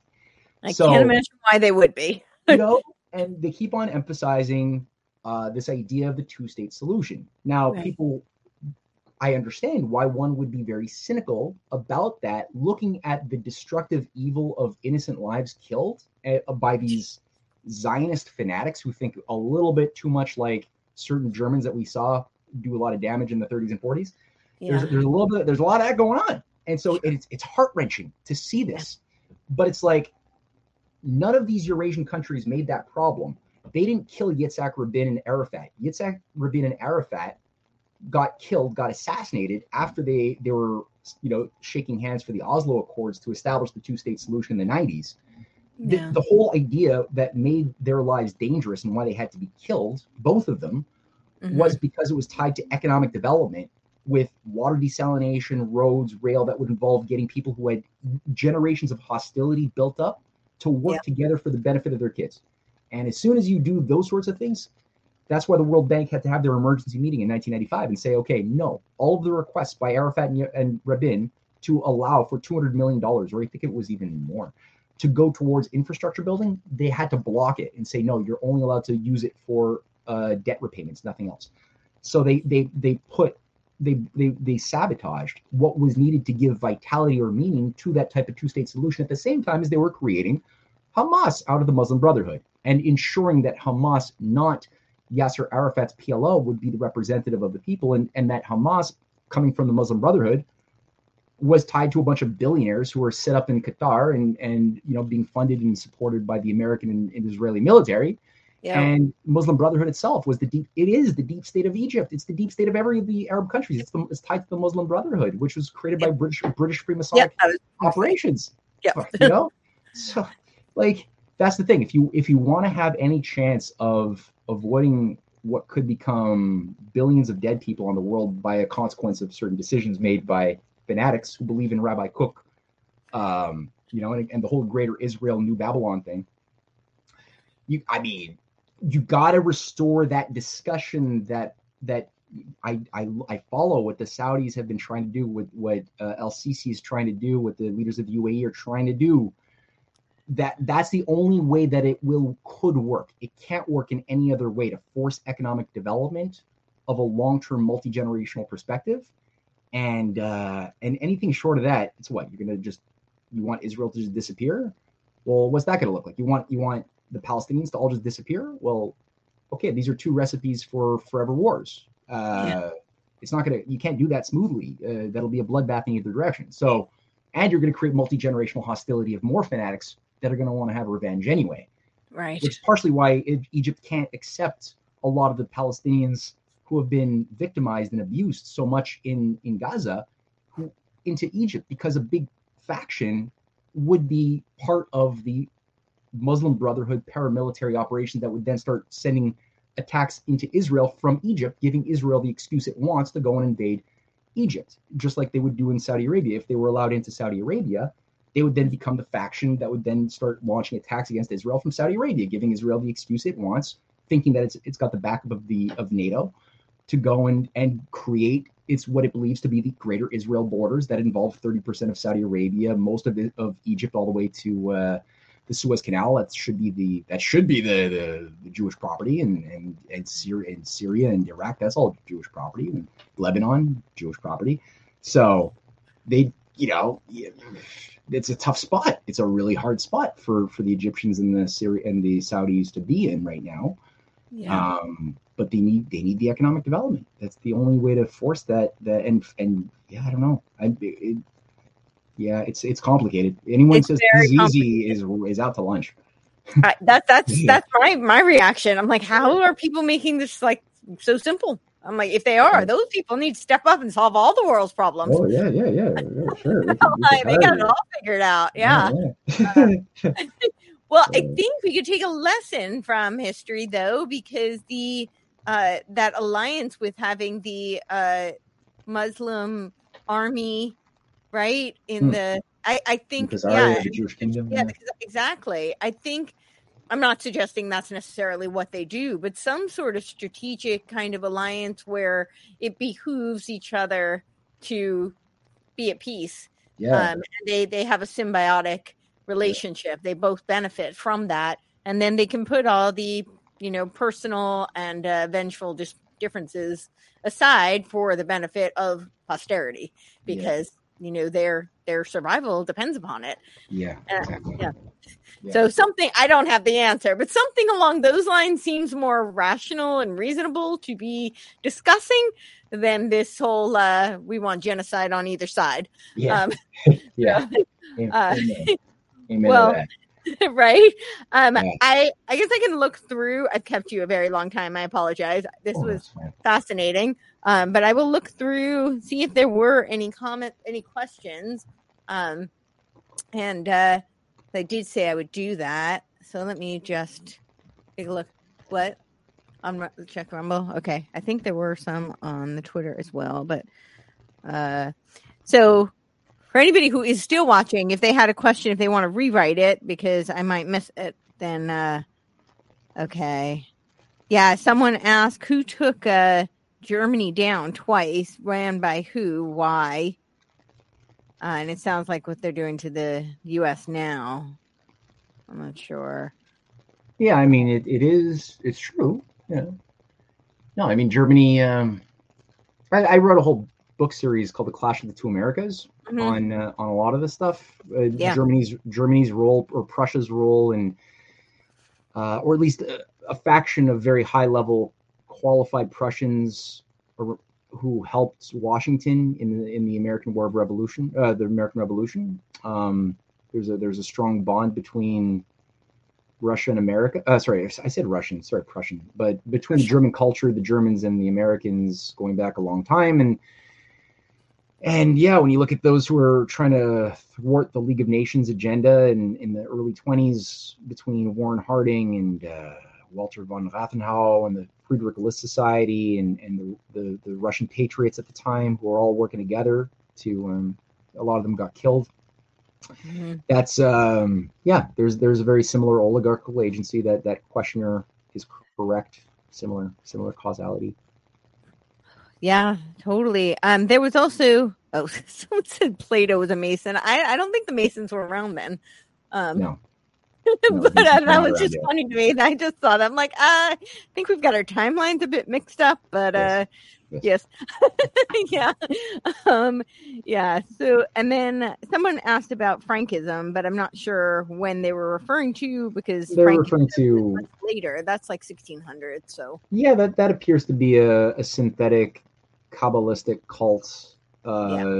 like the Sabbatians, to yeah. just typical sociopathic, yes, satanic, kabbalistic cults, which had political reasons for being created, possibly overlapping with some Jesuit operations. Mm-hmm.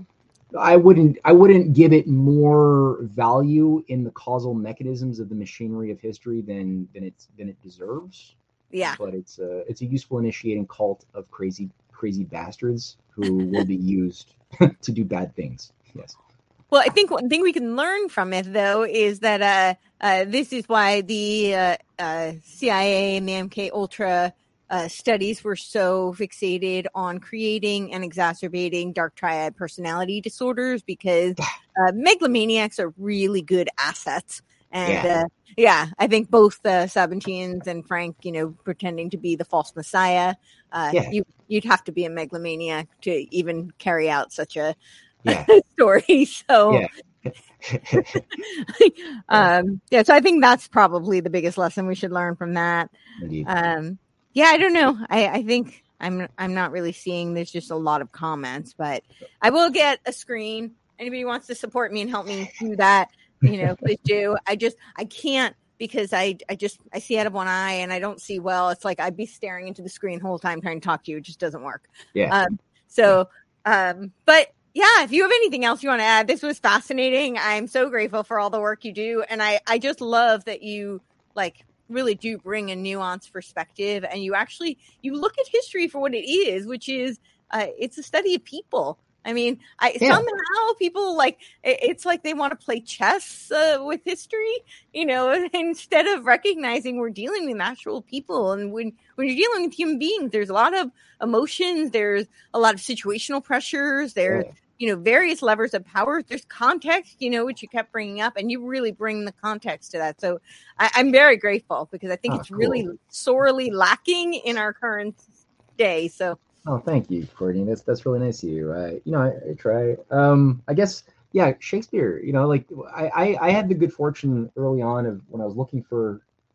I mentioned at the beginning, I picked up a David Icke book, a David Icke mm-hmm. book, and I trying to make sense or start my mental mapping, and it, it it didn't quite satisfy what I was looking for, but uh, it gave me a bit of a starting point, I guess. Um, sure. But early on, I was fortunate to start um, reading Plato I, mm-hmm. I and I liked the, what was the method. The method of thinking was really it was less importance on the right answer and right. more importance on developing a method of asking potent questions and self-examining my assumptions. That was like what I really yeah. was hungry for. And then very quickly after starting this process, I, I stumbled on the works of Lyndon LaRouche, who oh, yeah. uh, I would honestly say has been reading through some of his deeper uh, exposés and studies and philosophical texts have been what I have personally taken the most out of as far as qualitative uh, value. So, can I ask you a question about that? Just because a lot of people criticize yeah. uh, the veracity or say that he might have been, uh, you know, kind of a,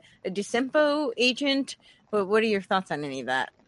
No, I like him a lot. I uh, okay. I, I volunteered with his organization for about a decade between 2006 and 2017. Okay, yeah. And uh, I I've found him to be very useful as a resource, but I've heard oh, yeah. I've heard people say that. So well, yeah, of course. Uh, no, I haven't seen any evidence that that backs up. That doesn't stand up to my actual evidence of what I've seen him say and do, as well as a personality who's been running for office and advising governments. Like this guy had an international approach uh, yeah. policy that was very, very much. Um, I, I think it scared the hell. I think he really did keep a lot of high level oligarchs up at night, um, trying to keep up with him. Because um, maybe that's where the narrative came from. so he was in prison too. You know, like they gave yeah. him as an old man, they gave him like hard labor in a maximum security prison, almost killed him. So you don't do that for just anybody. Um, you gotta not in this world. Um, yeah. But I do think if people just also his EIR, his Executive Intelligence Review, yeah. weekly magazine had some over the years since it was started in 1974. Some Yeah. of the highest quality research and studies in deep history and geopolitics uh, emerged out of that thing. It's still a great resource. Yeah, So that's that where I for me was- that the ADL was a, a British Yeah, yeah. intelligence operation Yeah, and too. Yeah. my breath. Yeah, yeah, yeah. So anyway, no, it's uh, I, I just you know sit down, uh, think for you know, make your own decisions, read a few selected texts. The the Power of Metaphor is a good one, but there's a bunch. You know, Science of Christian Economy is a good book. Okay. It's a picture of him yelling at uh, some event. Um, yeah, but uh, yeah, he's an interesting guy. Any, anyway, just take notes, think for think about it. Um, I, I like I said, for me, it was high value, and um, overall, if people want to dig a little bit more, I would encourage people to go to CanadianPatriot.org, and uh, you can typically find my books on the Clash of the Two Americas, or the Untold History of Canada, or the just published a new thing on science, uh, Science Unshackled, uh, which which just came out like a couple of weeks ago. Cool. All all of that's pretty available either on Amazon or you know send me an email. I'll send you a PDF if, if people can't afford a, a copy. Times are tough. I get it. Yeah. So there, there's there's a lot of homework and, and hopefully hopefully coming out of this process we can we can navigate through the storm because 2024 is is going to be wild. I mean it's Do you have any thoughts on what what they're going to to do? No, I I got thoughts, but I but unfortunately I, I gotta I gotta make a All right, we'll- we'll- five o'clock. We'll reconvene. yeah. Okay. Cool. we'll reconvene. Yeah. All right. Well, thank you so much. Yeah, we'll definitely post links to all of your sites and uh, books and stuff. So, thank you. And Sweet. definitely, yeah, I, I I always enjoy our conversation. So I look forward to the next time. Me too. All right. Bye, Courtenay.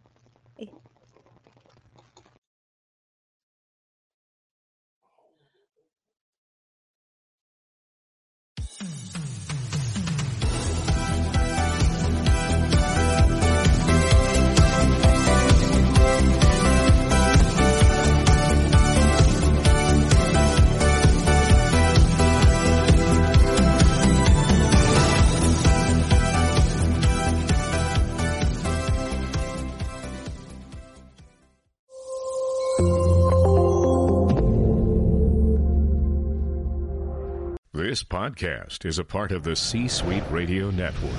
For more top business podcasts, visit c-suiteradio.com.